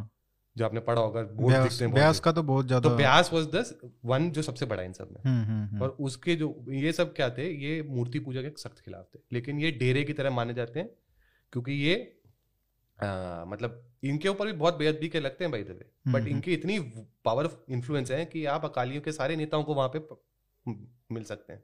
अच्छा, इलेक्शन के टाइम पे अभी देखना कितने लोग डेरा जाएंगे वो। हाँ। राधा स्वामी सत्संग के कितने लोग दर्शन करने जाएंगे, देखिए। हाँ। तो पावर का खेल है सारा। हाँ। शुरू से ही पावर का खेल, नंबर्स और पावर है। हाँ, क्योंकि अब जब इनको वोट चाहिए तो सब ये डेरों के चक्कर काटते हैं। तो एक ये कहा जा सकता है कि राधा स्वामी जो सत्संग है ये एक काउंटर फोर्स है which is not being used appropriately or they are not willing to be used. They don't want to see the same fate as the Nirankaris first of all. हाँ, तो फिर निरंकारियों पे चलते हैं एक बार फिर से। ठीक है, तो जब एक गुरबख्श सिंह को भी acquit कर दिया, तो जी भिंडरा वाले ने आवाज लगा दी फिर कि भैया ये गुरबख्श सिंह कैसे बच गए। Within a few days Gurbaksh Singh is assassinated. और उसके केस में भिंडरा वाले गेट्स अरेस्टेड, लेकिन इतना प्रेशर डलता है that he is eventually released from jail. और जब वो जब निकले थे तो बाकायदा एक विक्ट्री प्रोसेशन जत्था निकला था उनके ऑनर में। कांग्रेस ने देखा था और कांग्रेस ने उसके ऊपर कैपिटलाइज करने की पूरी कोशिश की। उसके बाद आग लगाते गए। कांग्रेस के साथ वो इसलिए डील कर रहा था कि उसको लगता था कांग्रेस हिंदुओं की पार्टी और अकालियों को किसी भी तरह से हमने तोड़ना था, क्योंकि अकालियों के वो फैक्शनल युद्धों के वजह से वैसे गुरुद्वारों में बहुत क्लेश मचा हुआ था। लेकिन भिंडरा वाले कांग्रेस को क्यों मतलब उसका सपोर्ट ले रहा था? वो इनिशियली जब हिंदुओं की पार्टी थी तो उसको नहीं लेना चाहिए था, उसको भी बड़ा होना था। हाँ, तो एक सेल्फ इंटरेस्ट था। अच्छा, अब भिंडरा वाले का कैरेक्टर कई मामलों में बहुत ग्रे शेड्स में चला जाता है, बिकॉज भिंडरा वाले सोसाइटी के लिए कुछ ऐसी चीजें कर रहा था जो सोसाइटी में जिसकी सख्त डिमांड थी, जैसे बोलते हैं ना एब्सेंस ऑफ स्टेट। इस दौर तक आते आते इफेक्टिवली पंजाब के अंदर स्टेट प्रेजेंस थी नहीं। मतलब आप समझिए कि बंदर बांट थी, लॉ एंड ऑर्डर के नाम पे कुछ नहीं था। तो जब आपकी प्रॉब्लम्स को कोई आदमी सॉल्व कर रहा है, ऑब्वियसली आपको फिर दर्जा मिलेगा state, and that is one of the problems why जो लोग समझ नहीं पाते हैं। भिंडरा वाले का स्टेटस जो सिख समाज में कुछ तबकों में खासतौर पर है, वो उनको संत जी क्यों बोलते हैं आज भी, स्पेशली गांव वाले ग्रामीण इलाकों में तीर वाला संत क्यों बोलते हैं? Because he was also addressing the social evil problems. अब दहेज की प्रॉब्लम थी, कोई स्टेट एड्रेस करने को तैयार नहीं, कोई गवर्नमेंट एड्रेस करने को तैयार नहीं, पुलिस वाला आपकी सुन नहीं रहा, आपकी बेटी को जो अपर कास्ट जो जट जो वो है बोलते हैं जमींदार, वो उठा के ले जा रहा है, कोई उसको उसकी सुनवाई के लिए तैयार नहीं है। कौन आ रहा है? अगर ये भिंडरा वाले सपोर्ट करने आ रहा है तो फिर लोग उसको भगवान का दर्जा नहीं देंगे, संत का दर्जा नहीं देंगे, तो क्या देंगे? कहीं ना कहीं इसमें स्टेट की बहुत बड़ी फॉल्ट है। They let these elements get stronger by not performing their basic functions at that time, जो सख्त जरूरत थी इसकी। अच्छा, भिंडरा वाले ने पहली बारी से मतलब 84 was not the first time he entered and hid inside the gurdwara by the way. अच्छा, उससे 2 साल पहले भी किया था उसने ये। जब भी उनको लगता था कि उनकी जान खतरे में है, वो घुस जाते थे गुरुद्वारे के अंदर, चले जाते थे हर मंदिर साहब के अंदर, दरबार साहब के किसी ना किसी कॉम्प्लेक्स में बैठ जाते थे जाके। ये 2 बारी हो चुका है पहले भी। मतलब अब आप ये गेम खेल रहे हैं, आप इधर से आग लगा रहे हैं, ऑलरेडी अकालियों की आग लगी हुई है, परफेक्ट स्टॉर्म आपने क्रिएट कर दिया था ना। फिर इस दौरान क्योंकि AISS जो स्टूडेंट यूथ फेडरेशन है, अखंड कीर्तनी जत्था है, they start getting more and more powerful. क्योंकि अब आप सोसाइटी के अंदर घुस रहे हैं, स्पेशली माझा बेल्ट जिसे बोलते हैं और मालवा बेल्ट। सिमरनजीत सिंह मान जो अकाली दल के जो मान फैक्शन के जो हेड है, उजन open Khalistani by the way, जो इलेक्शन भी लड़ता है, एक सीट भी नहीं आई थी उसकी शायद, वो तो 1.1% भी वोट नहीं मिलता उसको, बट बकायदा उसको लड़ने दिया जाता है फॉर सम स्ट्रेंज रीजन। वो ये सब कर रहा था। अच्छा, उस टाइम पे भी एक फार्मर्स मूवमेंट अगर आपको याद होगी 80s में हुई थी, भारतीय किसान यूनियन की। हाँ, तो ये उसी में से तो निकले हुए हैं सारे फैक्शंस, बीकेयू के दुनिया जहाँ के फैक्शन है, जैसे हर डिस्ट्रिक्ट मतलब ऐसे समझ लिया, अकालियों के भी ऐसे दुनिया जहाँ के फैक्शन है, मतलब parallels are just too many कहीं ना कहीं उसमें। उस दौरान ये प्रॉब्लम हुई कि बीकेयू ने गेहूं की सप्लाई दिल्ली की रोकने की कोशिश की थी, और पंजाब से गेहूं आता था। किसानों को चढ़ गया गुस्सा कि हमारा गेहूं कैसे रोका आपने, क्योंकि ग्रीन रेवोल्यूशन के फायदे तो पहुंच रहे थे और एकदम से रुक गए। तो जी, एलियनेशन की फीलिंग तो स्ट्रांग होती जा रही थी उसी टाइम पे, और एलियनेशन इसलिए भी स्ट्रांग थी क्योंकि ऑलरेडी ये ग्रीवेंसेस फैलाई जा रही थी कि हमारी रिप्रेजेंटेशन आर्मी में कम करी गई है as part of a conspiracy. वो तो नेहरू जी ने ही कर दिया था, बहुत बड़ा स्टेप था सर, सिर्फ सिख जाटों का नहीं, जाटों का भी किया था, सभी का किया था। हाँ, मतलब ऐसा था कि भाई सबका रिप्रेजेंटेशन होना चाहिए, नेशनल आर्मी है ना, तो in I mean in all fairness that is a correct step. अगर आप एक नेशनल, अगर वो नहीं होता तो आज इमेजिन करो आप कुछ भी नहीं कर सकते। फ्यू डिसीजंस आई वुड से नेहरू का ब्रिलियंट था वो। एक बहुत अच्छी बुक भी है, उस पे मैं लिंक भी दे दूंगा कमेंट्स में।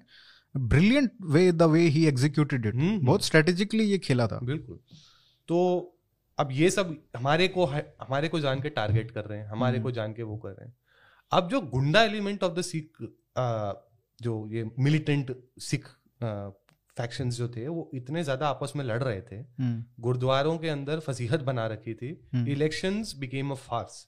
अच्छा, ये अनफॉर्चुनेटली प्रॉब्लम है जो ओवरसीज भी चली गई है। वुड से वहां बाहर के गुरुद्वारों के इलेक्शन देखिए, they just as bad if not worse than what is happening with SGPC elections every year, every time.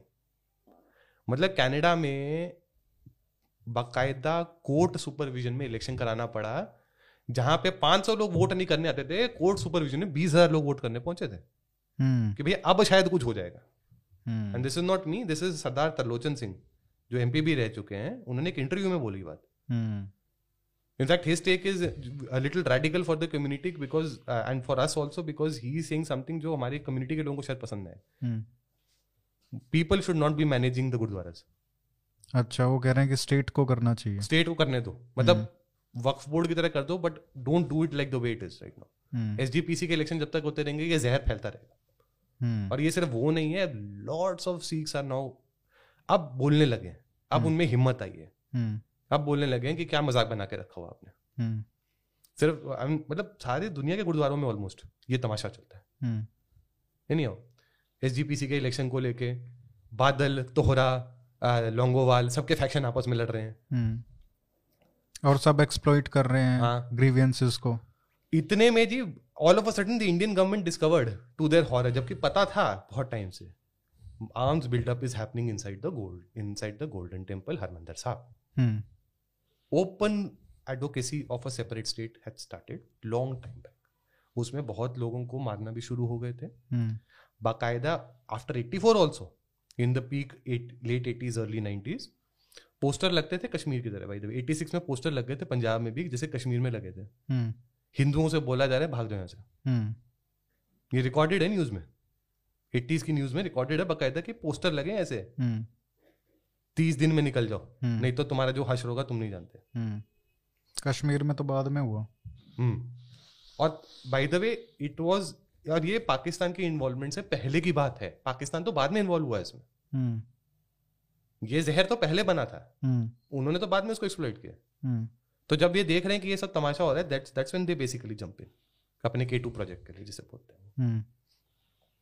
Harmandir Sahib के अंदर इतना जखीरा खड़ा हो गया, मतलब लिटरली उसने किले की तरह बना दिया। जगह जगह अनफॉर्चुनेटली क्षति भी पहुंचाई स्ट्रक्चर्स को, ताकि वो कोवर्ट फायरिंग कर सकें, छुप के फायरिंग कर सकें।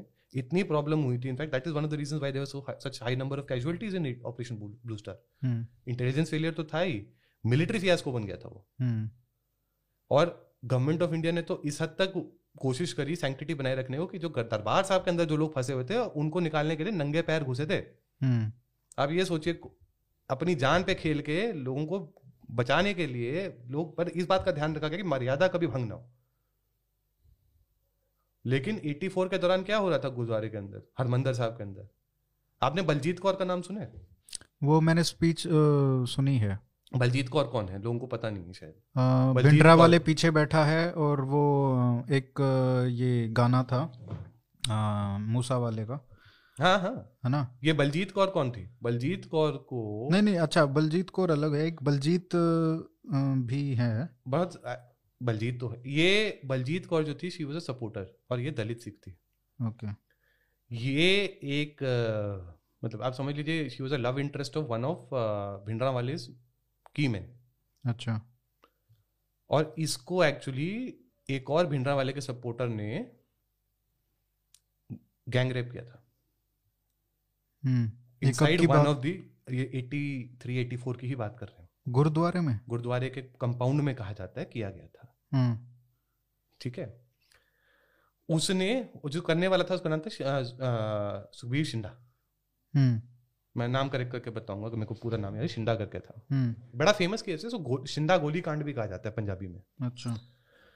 जब उसको पता चला, जब उसके साथ ये हुआ था तो उसके अंदर बदले की भावना बड़ी जबरदस्त थी और उसने इसके फियांसे को भी मरवा दिया था। तो ये वो लेके गई गुरुद्वारे के अंदर बंदूक किसी तरह, क्योंकि औरतों की चेकिंग नहीं करते थे लोग। और बाय द वे सारी सिक्योरिटी उस समय उसने अपने हाथ में ले ली थी भिंडरा वाले के आदमियों ने। अब इसमें प्रॉब्लम मुझे ये लगती है, देयर इज नॉट इन दो Bhindranwale speaking a lot of extremist language, sometimes it's very difficult to tell whether Bhindranwale was directly involve with everything और नॉट। कई चीजें शायद उसको पता भी नहीं थी हो रही थी उसके पीछे, like this case particularly. Baljeet Kaur ने गोली मार के खत्म कर दिया शिंदा को, बट उसके साथ जो बाद में होता है, उसकी बॉडी के 36 टुकड़े मिलते हैं एक बोरी में, Baljeet Kaur. And she has also been gang raped by the way again with a rod inserted. इस तरह की हरकतें गुरुद्वारे में कर रहे थे लोग। बेअदबी की हम बात करते हैं और कभी बेअदबी नहीं होनी चाहिए किसी भी धर्मस्थल के अंदर, ये मैं बहुत सीरियसली मानता हूँ, बिकॉज उसके बहुत गंदे परिणाम होते हैं। जहाँ भी ईश्वर का निवास होता है ना, अगर आप उसकी बेअदबी करेंगे ना, आपके साथ सिर्फ बुरा हो सकता है जीवन में और कुछ नहीं। ये मेरी पर्सनल मान्यता है। तो लोगों को ये नहीं समझ आ रहा था क्या कर रहे हैं जो करने वाले थे, जो खालिस्तानी एलिमेंट्स जो कर रहे थे सब, उनको ये नहीं समझ आ रहा था क्या कर रहे हैं वो। It went to the point कि इतना खून खराबा कर रखा था इन्होंने, तो आप पवित्र स्थल के अंदर इतना खून बहा रहे हैं, आप दाली से बदतर ही नहीं बन रहे ना फिर तो आप। अब दाली ने तो एक रिलीजियस पर्पस से किया, आपने तो बिना रिलीजियस पर्पस के, मतलब उसने तो, आपने तो अपने पर्सनल गेन्स के लिए किया ना ये चीज, तो और भी गलत बात है कहीं ना कहीं। खुद के धर्म के साथ कर रहे हो आप अपने, वो तो शत्रु था। और इसीलिए इनफैक्ट ये it came to the point कि ये सब ऑपरेशन ब्लू स्टार हुआ, हमारे मतलब इंडियन आर्मी के सोल्जर्स, उसमें सिख भी थे जो गए थे अंदर, बाय द वे सिख भी गए थे। The first to to enter the golden temple premises एक मराठा था, एक सिख था। और लीडरशिप भी तो सिख ही थी ना। हाँ, जनरल ब्रार। इसीलिए जान के की गई थी कि प्लीज, क्योंकि हम चाहते हैं कि रिस्पेक्ट बनी रहे कहीं ना कहीं। That was the only so, but because the situation had been allowed to reach a point जो बिल्कुल फेवरेबल नहीं था, इसीलिए इतनी क्षति पहुंची, लोग मरे और उसके बाद ऑपरेशन वुडरोस किया गया था आसपास के एरिया में, सारे खालिस्तानी एलिमेंट्स को फ्लश आउट करने के लिए, which caused even more damage to the Indian state frankly. KPS Gill ने बोला ये, मतलब परसेप्शन इमेज इतनी खराब करके गुरुद्वारे के अंदर, तो पीआर वॉर यही होती है। देखिए आप ये नहीं समझा पा रहे किसी को कि क्या हो रहा है अंदर, आपको कोई सुनने को तैयार नहीं है। ऊपर से आप जो भी कर रहे हैं, it is also being portrayed as something which is going against you because it was done in such a bad way, और Punjab police was leading it. तो इतना खराब हुआ कि anti India sentiment, anti Hindu sentiment specially, because India is seen as a Hindu state by large number of radical Sikhs, ये हुआ। In fact KPS Gill, very veteran, मतलब great man कई मामलों में, कॉन्ट्रोवर्शियल बट ग्रेट मैन, उसने बोला था that was the, अगर operation blue star was a disaster, this was literally rubbing salt in to the wound. उस समय वुडरोज जो किया था वो नहीं करना चाहिए था उस समय। He was of that view. Everybody has different perspectives, but one should know that this is coming from a man who was very strongly against the Khalistani movement. लेकिन ये जो गुरुद्वारे में और हरमंदर साहब में जो आर्म्स और ये सब टेक ओवर जो हुआ खालिस्तानियों ने किया, ये दूसरी तरीके से भी हैंडल किया जा सकता था। यही नहीं, कुछ साल बाद दोबारा से ऐसा होता है कि अंदर घुस जाते हैं और उसको टेक ओवर कर लेते हैं। तो राजीव गांधी उस समय प्रधानमंत्री हैं, तो उन्होंने कहा कि अंदर नहीं घुसेंगे, और मतलब आर्म फोर्सेस नहीं घुसेंगे, by the way arm forces नहीं घुसेंगे, दैट्स इंटेलिजेंस का था। बट क्या किया उन्होंने, सप्लाई कट कर दी, सप्लाई कट करी, और फिर वो भूखे मरते मरते अपने आप ही बाहर आए। The smartest thing they did to be honest was they brought in the media right away. Media को दिखना चाहिए क्या हो रहा है।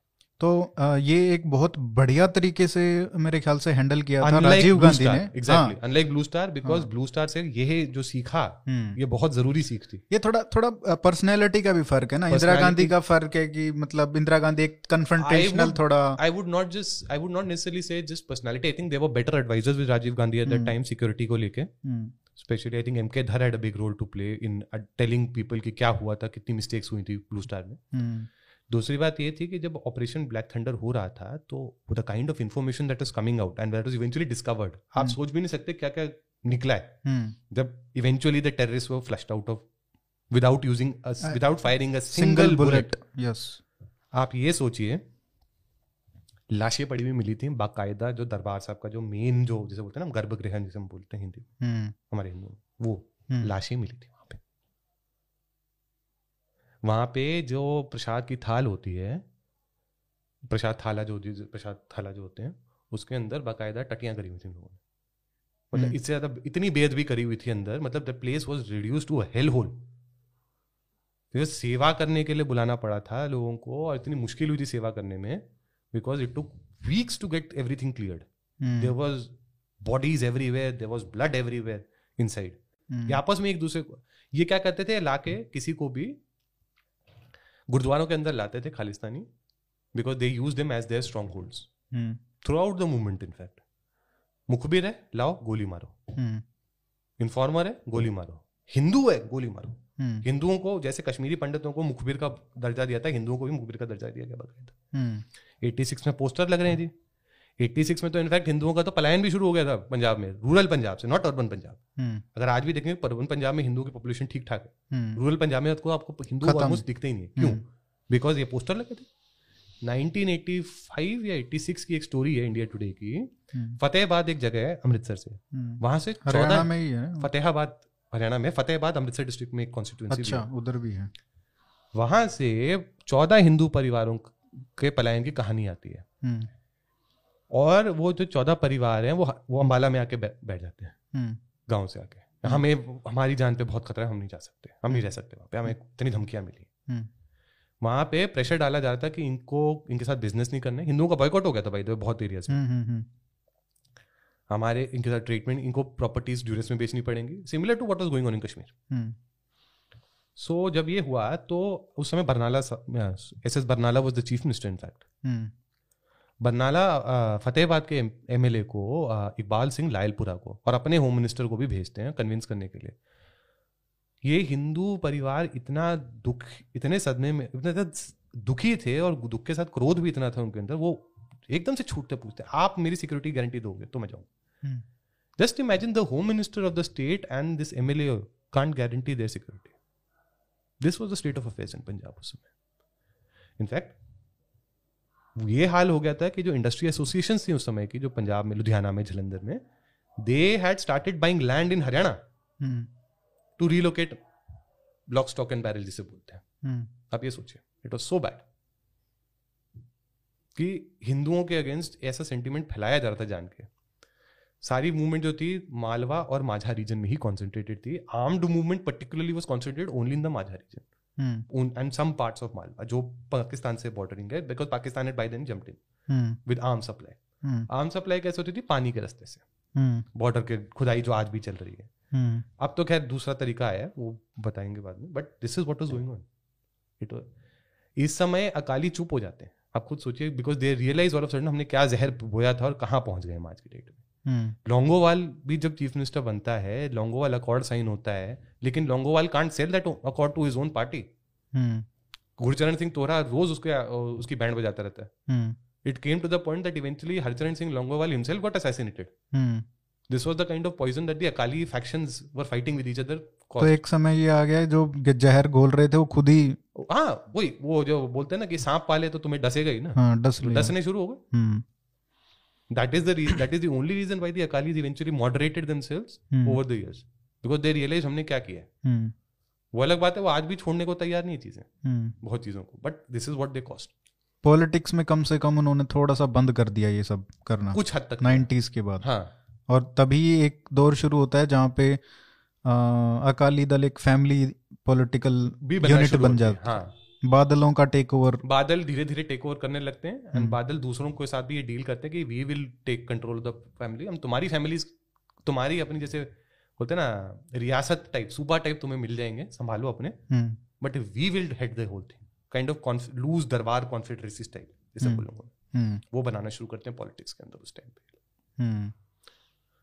तो आज उस वो जो एलिमेंट्स हैं ये तो एक हिस्ट्री हुआ, और हम सब ने ये सोचा था कि 90s के बाद ठंडा पड़ गया है मामला, तो उसका कितना फर्क आज भी हमको दिखता है. वो ग्रीवियंसेस जो हैं वो कहीं ना कहीं लगती हैं. आजकल के जो किसान का जो पूरा आंदोलन हुआ उसमें जो दिल्ली के प्रति जो मतलब सेंटीमेंट निकल के आया वो मतलब बहुत खराब था उस तरीके से देखा जाए ओपनली, मतलब भिंडरांवाले को यूज कर रहे हैं वो. आपने बहुत सही बात बोली. इसमें इनफैक्ट प्रॉब्लम ये थी कि just like any other Sikh initiative इसमें भी दो फैक्शन बन गए थे. किसमें? ये फार्मर मूवमेंट के सिखों की. एक था जो ओपनली इस तरह के एलिमेंट को कोट कर रहा था, दूसरा चुप बैठा हुआ था, बट हिम्मत नहीं हो रही थी बोलने की. ये हमेशा प्रॉब्लम रही है, ये हमेशा प्रॉब्लम बनती है. हम ये सोचते हैं कि 1980s में मूवमेंट खत्म हो गई थी. अगर आप मेरी राय जानना चाहें तो मेरी राय तो ये कहती है कि कभी मूवमेंट खत्म ही नहीं हुई है. NRIs में चली गई थी ना, जो नॉन रेजिडेंट सिख थे वो लेके चले गए अपने साथ मूवमेंट बाहर. जब ऑपरेशन ब्लू स्टार हुआ था कनाडा में बाकायदा सिख बॉडी की मूवमेंट हुई थी, सिख वर्ल्ड फेडरेशन की मीटिंग, पहला कन्वेंशन हुआ था. उसमें एक अकाली सिख था, मतलब निहंगी टाइप था, निहंगी, खैर यहाँ के निहंग और वहाँ के उनको तो मैं बहुत अलग मानता हूँ. यहाँ के वाले in fact are more pro India probably than, जो contrary to perception than what most people will tell you, because वो इसको अपनी पुण्य भूमि में मानते हैं हर एंगल से, जैसे हिंदू मानते हैं. तो वहाँ पे उन्होंने ओपनली बोला जब तक हम 50,000 हिंदुओं का कत्ल नहीं करेंगे तब तक हम चैन से सांस नहीं लेंगे. These are public recordings that are available on YouTube, कोई भी ढूंढ के निकाल सकता है आज भी.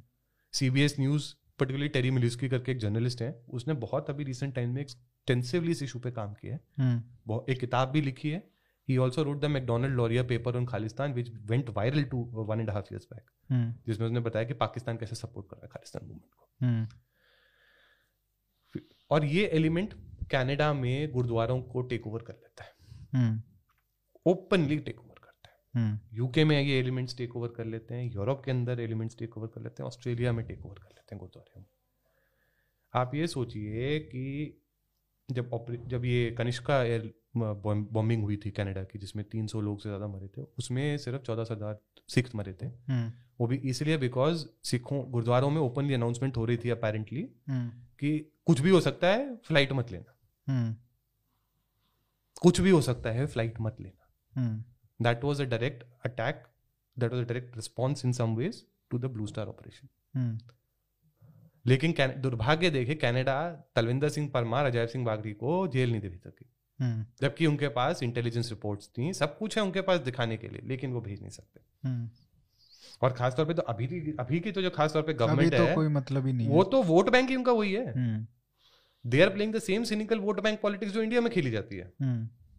लिबरल्स द वर्ल्ड ओवर मेरे को लगता है सिर्फ vote bank politics, identity politics वो यही कर सकते हैं, चैंपियन है ना. हाँ, ट्रूडो से बड़ा तो शायद मैंने मतलब, और मुझे तो दुख ये लगता है कि ट्रूडो और राहुल गांधी के बीच में बहुत ज्यादा सिमिलैरिटीज हैं. कल को कहीं राहुल गांधी, बस वो पावर वाली बात है, उनके पास पावर है और थोड़ा सा पढ़ा लिखा है या और कोई दिक्कत नहीं. तो ये किसान आंदोलन की अभी बात कर लेते हैं. तो ये जो एलिमेंट था, इन्होंने किसान आंदोलन में खुल के पैसा लगाया. किसने? ये जो बाहर जो बाहर वालों का खुल के पैसा लगा है, खुल के सपोर्ट आया है, गांव से भी बहुत सपोर्ट मिला है। गांव में तो इनफैक्ट ये हालत थी, लोगों को फाइन लग रहे थे कि तुम पार्टिसिपेट नहीं करोगे बिल्कुल। और ये मूवमेंट भी मतलब मुझे ये पता चला, लोग जो पंजाब के हैं वो बताते हैं कि मालवा जो रीजन है ये पूरा जो लोग उठ के आए हुए थे ये वहीं से थे बिल्कुल। माझा और दुआबा में इतना नहीं था, मतलब ग्राउंड पे सबका सपोर्ट था बट उतना नहीं, इन्वॉल्वमेंट नहीं था।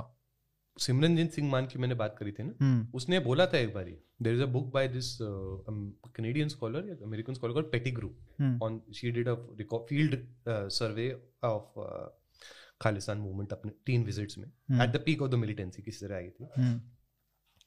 तो उसने सिमरनजीत सिंह मान को कोट किया हुआ है, Majha is the arm and Malwa is the political wing of the Khalistan movement. तो मालवा में भी प्रेजेंस बहुत रही थी बट मालवा में आर्म्ड प्रेजेंस नहीं थी उस तरह की, जिस तरह की पॉलिटिकल सेंटिमेंट थी। ये थोड़ा सा डिस्टिंक्शन रखना पड़ेगा, बट सिंपथाइजर्स हैं। पॉइंट यही है कि वो सिंपैथी आज भी है किसी न किसी फॉर्म। मालवा थोड़ा रीजन भी बड़ा है ना, मच बिगर। माझा की तो माझा में तो आर्म्ड रेजिस्टेंस खैर इसलिए भी ज्यादा थी क्योंकि वहाँ पे हिस्टोरिकल गुरुद्वारे ज्यादा है, अमृतसर है वहाँ पे, अमृतसर है, तरन तारण है, ये सारी जगह आती हैं जो बड़े बड़े जो मतलब जो इम्पोर्टेंट स्थान है। दुआबा में नहीं थी, दुआबा में हिंदुओं की पॉपुलेशन भी ज्यादा थी। अब मालवा में भी even in the peak of militancy जब ये सो कॉल्ड लिबरेटेड जोन्स बनाए थे, वो बेसिकली बॉर्डर के साथ का ही 50-60 किलोमीटर का रीजन था जहाँ पे ये प्रॉब्लम थी।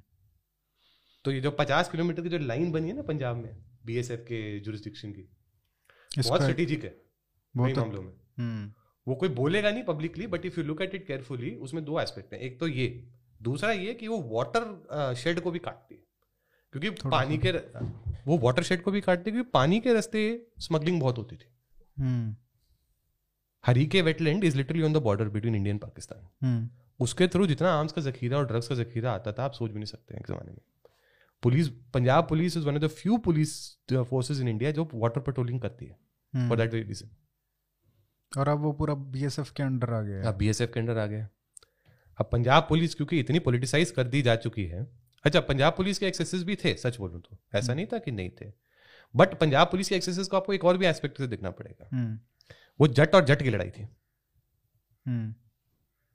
जट मिलिटेंसी में भी थे, जट पुलिस फोर्स में भी थे। पहले तो there was a lot of sympathy for the Khalistan movement. Khalistan commando force came out from all India Sikh student youth federation. Akhand Kirtani जत्था से बब्बर खालसा निकला जो 2 बैंड टेररिस्ट ऑर्गेनाइजेशन से भाई दो। बहुत पॉपुलर सेंटिमेंट था। इनफैक्ट ये कहा जाता है कि ये औरतों के पास जाते थे गाँव में, बोलते आप माता जी तुसी सानू पैसा दो, पैसे पैसे दो, तुसी सानू सोना दो, हम आपको इसका इंटरेस्ट देंगे खालिस्तान बना के अपना करेंसी चला के। That is how they used to lure women into supporting them financially. लेकिन एक टाइम आया जब इन्होंने इतनी अति कर दी, there are instances, well documented instances कि इन्होंने जबरदस्ती ब्याहना शुरू किया औरतों से गाँव में।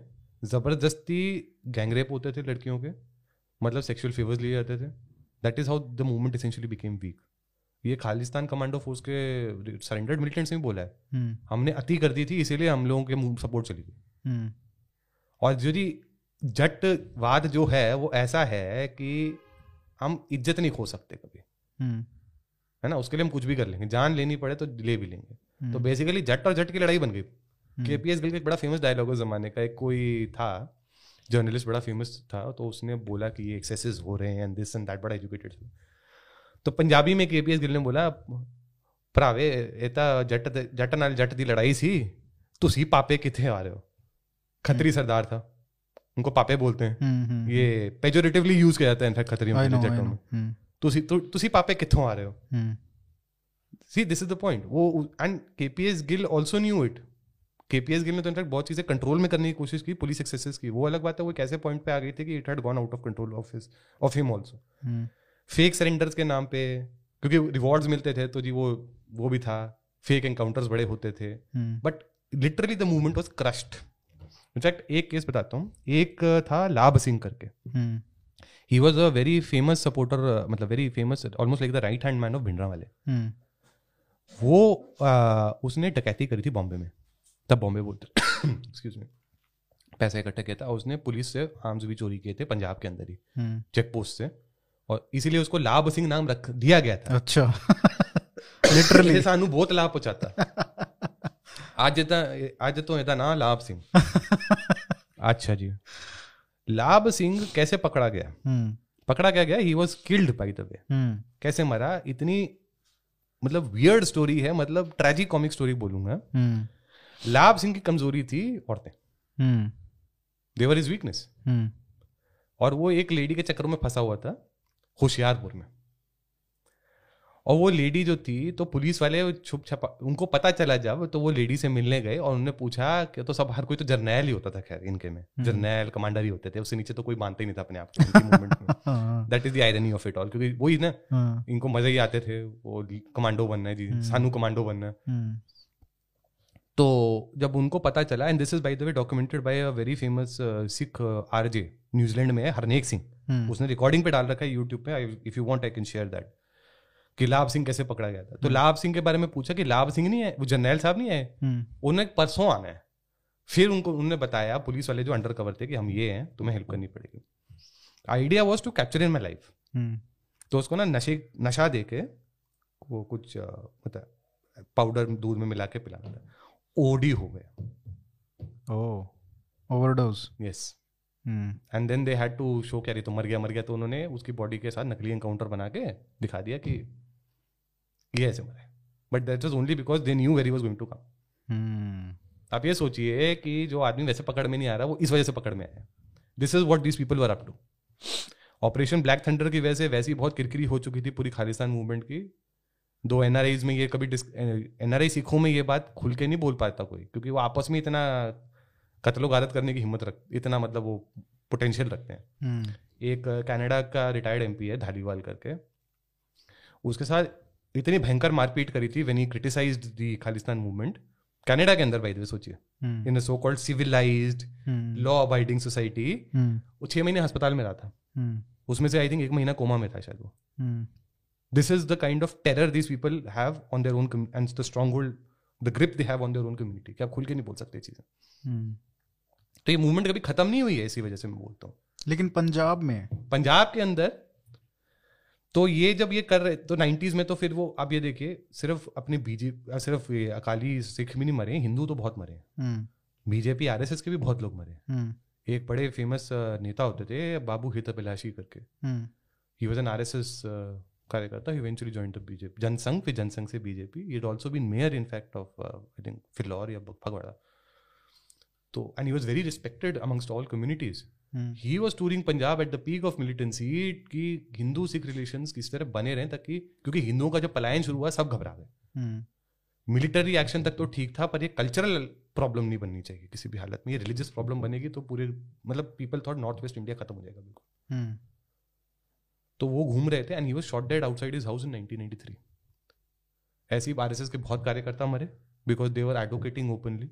एक वो बड़ा पॉपुलर स्लोगन था ना, हिंदू और सिख तो प्राण है, ए ता भारत दी सज्जी खप्पी आंख ने, लेफ्ट और दाई और बाई आंख है भारत की, ये तो भाई हैं आपस में।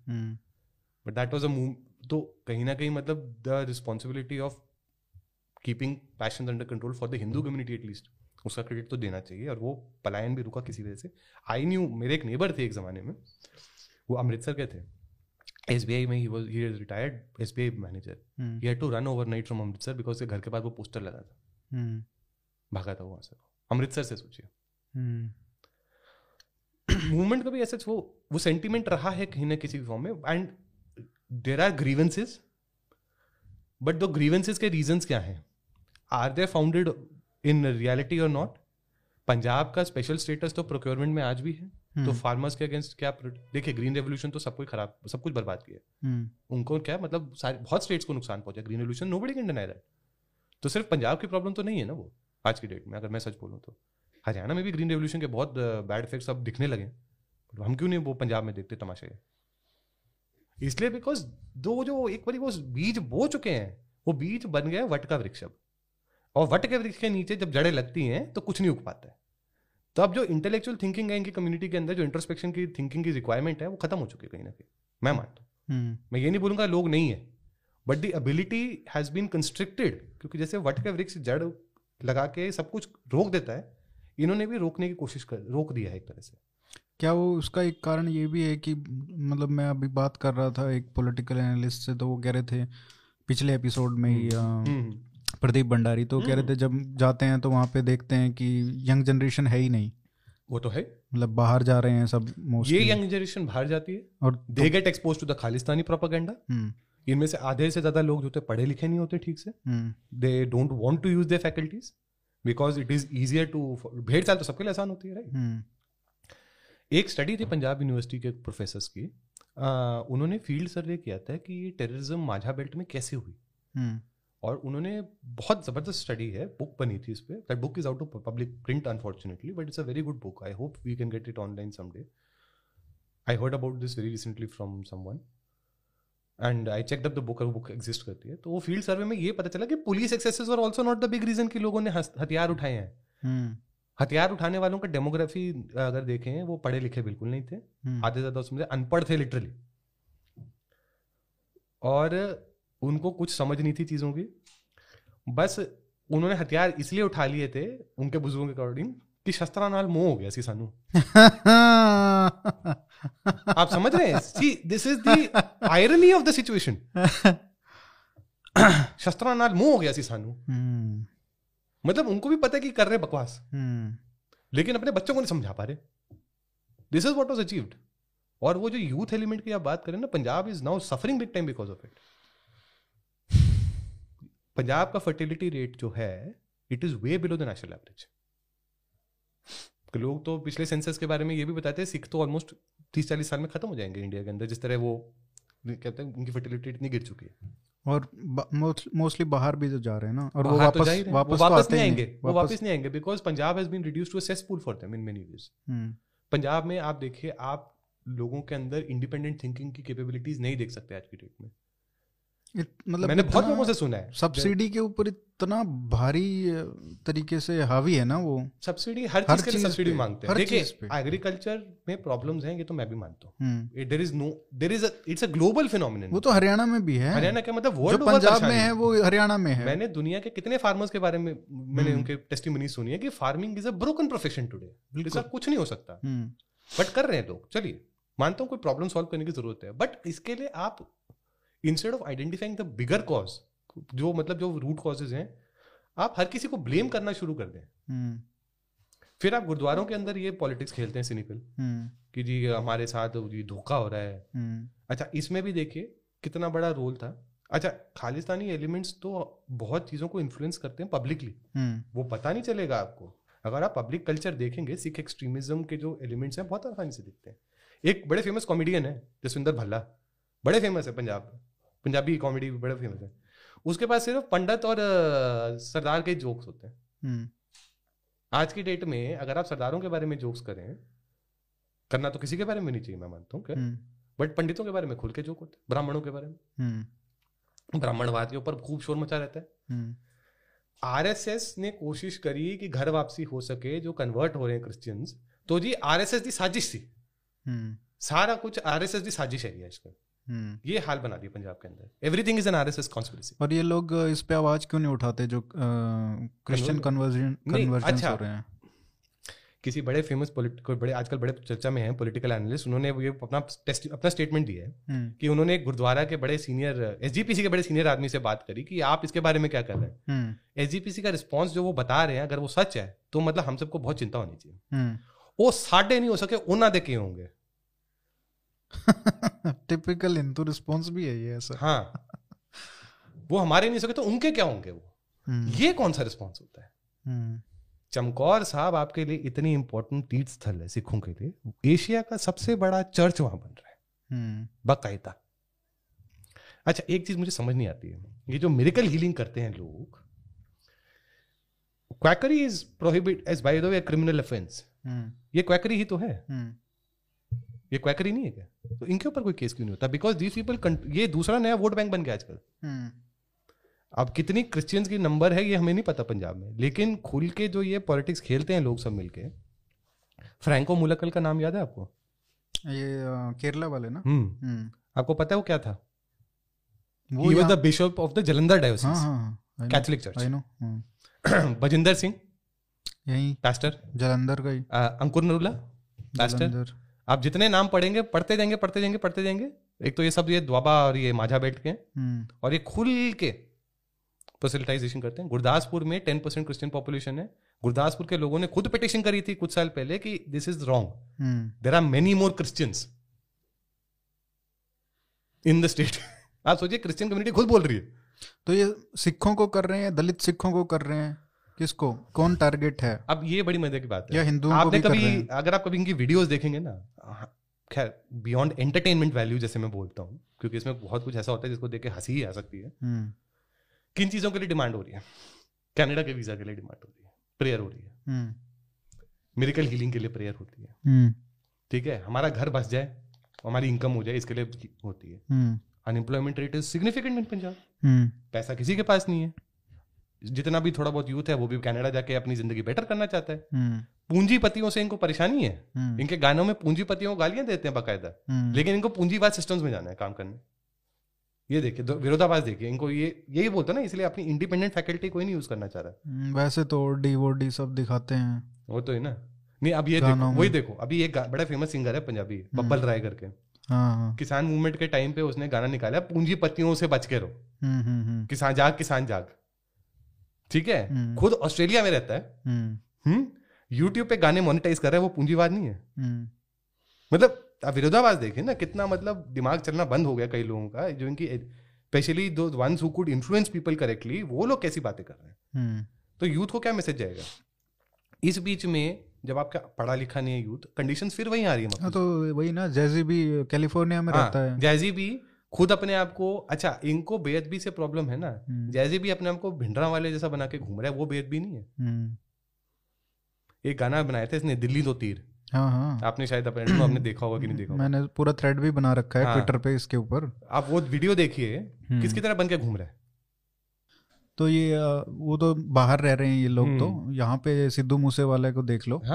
उसने तीर वाला संत और ये सब बहुत फार्म लॉज पे गाने बनाए थे. उसमें वो पनली उसको दिखाया गया था. वो तो जो पंजाबी म्यूजिक इंडस्ट्री पर्टिकुलरली है या पंजाबी एंटरटेनमेंट इंडस्ट्री है, उसमें तो जो एक्सट्रीमिस्ट एलिमेंट्स का जो कंट्रोल है वो तो आप सोच भी नहीं सकते. And they are duty bound as a result. देखिए क्या हुआ था 80s में पर्टिकुलरली, जैसे गुरदास मान जैसे सिंगर्स थे, उनके ऊपर बकायदा जैसे फतवे के बराबर जारी किए गए थे. अभी भी आया था कि ये कल्चरली रॉन्ग है. हैरानी की बात तो पता नहीं आपको ये हनी सिंह के ऊपर भी हो रखा है. उसके ऊपर तो हो ही रखा हो. तो ये सब के ऊपर कर रखे. और one of the reasons also back in the day कि ये मूवमेंट वीक हुई थी, कि ये कल्चर में घुसने लग गए थे जबरदस्ती, कल्चरल चीजों को, कि ये नहीं करना है वो नहीं करना, तो फतवे जारी करने लग गए थे. जरा पोस्टर्स लोगों ने संभाल के रखे हुए इन चीजों के. तो वो उसमें टेक्स्ट में यही लिखा है, ये मर्यादा के खिलाफ है, ये नहीं कर सकते. मतलब it came to the point they were becoming like जो मौलाना लोग होते हैं. That is where they also lost a lot of popularity. मतलब ये but it's going back again to the same track. Unfortunately within Punjab. लेकिन दूसरे उसमें अब दूसरे कवर के अंदर जा रहा है. तो ये जैसे मूसेवाला को कांग्रेस में ले लिया. मतलब इतना ओपनली खालिस्तानी सपोर्टर, भिंडरा वाले सपोर्टर. आप कहाँ पंजाब में कांग्रेस हिंदू पार्टी होती थी और वो इस तरीके के एलिमेंट्स को एंटरटेन कर रही है आज. अब देखिए यही तो प्रॉब्लम है ना, कि एवरीबडी नोज व्हाट्स रॉन्ग, लेकिन पंजाब में खुल के कोई बोलना नहीं चाहता है. And even within the Sikh community कई एलिमेंट्स हैं जो खुल के बोलने की कोशिश करते हैं. अब ये किसी ने तो ये भी एलिगेशन लगाया कि why do all political parties pander to extremist elements. अभी एक रिसेंट केस हुआ था कि जब ये SGPC एक्ट को वो किया था इन्होंने, अमेंड किया था, उसमें लोगों ने जो क्रिटिसाइज किया है उस अमेंडमेंट को, वो इसलिए क्रिटिसाइज किया कि सहजधारियों को तो बिल्कुल ही कटआउट कर दिया. What it means is basically the only people who will ever vote for the Akali Dal will be able to vote in SGPC effectively. Akali Dal Panthic party बोलती थी अपने आप. आज की डेट में वो पंथक पार्टी क्या मतलब कहना कैसे कहूँ. Sukhbir Singh Badal is one of the most hated figures right now in Punjab, apart from Amarinder Singh, because he seen as a sell out to Hindu causes, to the Hindu party. तो क्या अमरिंदर सिंह का जो कमजोर हुआ है पिछले 5 साल में, स्टेचर जो है वो घटा है, वो इसके कारण है. वही घटा, यही बात है. It has always been about this. क्यों इनको बट वो कभी भी रेडिकल तो कभी भी नहीं थे ना। थे एक जमाने में वो भी थे अमरिंदर सिंह। हाँ हाँ लेकिन 2017 में तो नहीं, बट पहले का उनका ही also has a great track record. सच बोलूं तो 2004 में तो मेरे को याद है 2001 के आसपास we had gone to the Khalsa Diwan gurdwara in Vancouver. हाँ तो ना एक दीवार है जैसे आपके पीछे पर्दा है ना, उस दीवार पे ना खालिस्तान जिंदाबाद गुरुमुखी में लिखा हुआ है।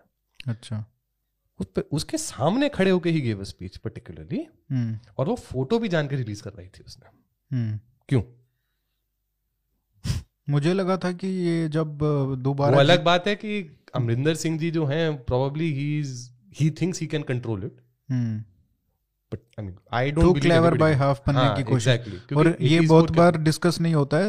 किसान आंदोलन शुरू किया, फंड किया, खड़ा किया, अमरिंदर सिंह की कारनामा है वो। इसीलिए था कि वो जो उनके अगेंस्ट जो अनपॉपुलैरिटी हो रही थी उसको डाइवर्ट करने के लिए और उसने सोचा ये कंट्रोल कर लूंगा। अगर आप भी देखेंगे अभी भी ये जो मेरे को लगता है, मेरी थ्योरी है ये कि किसान आंदोलन जो वापस ये किसान बिल वापस लिए हैं ये अमरिंदर सिंह के कहने पे लिए हैं। और आज भी आप उनको देखो कितना पुल है कि सिर्फ राकेश टिकैत को सेपरेट कर दिया था, बाकी जो पंजाब के सारे किसान लीडर थे वो अभी भी मुझे लगता है अमरिंदर के कहने पे मतलब उनका है पुल तो है।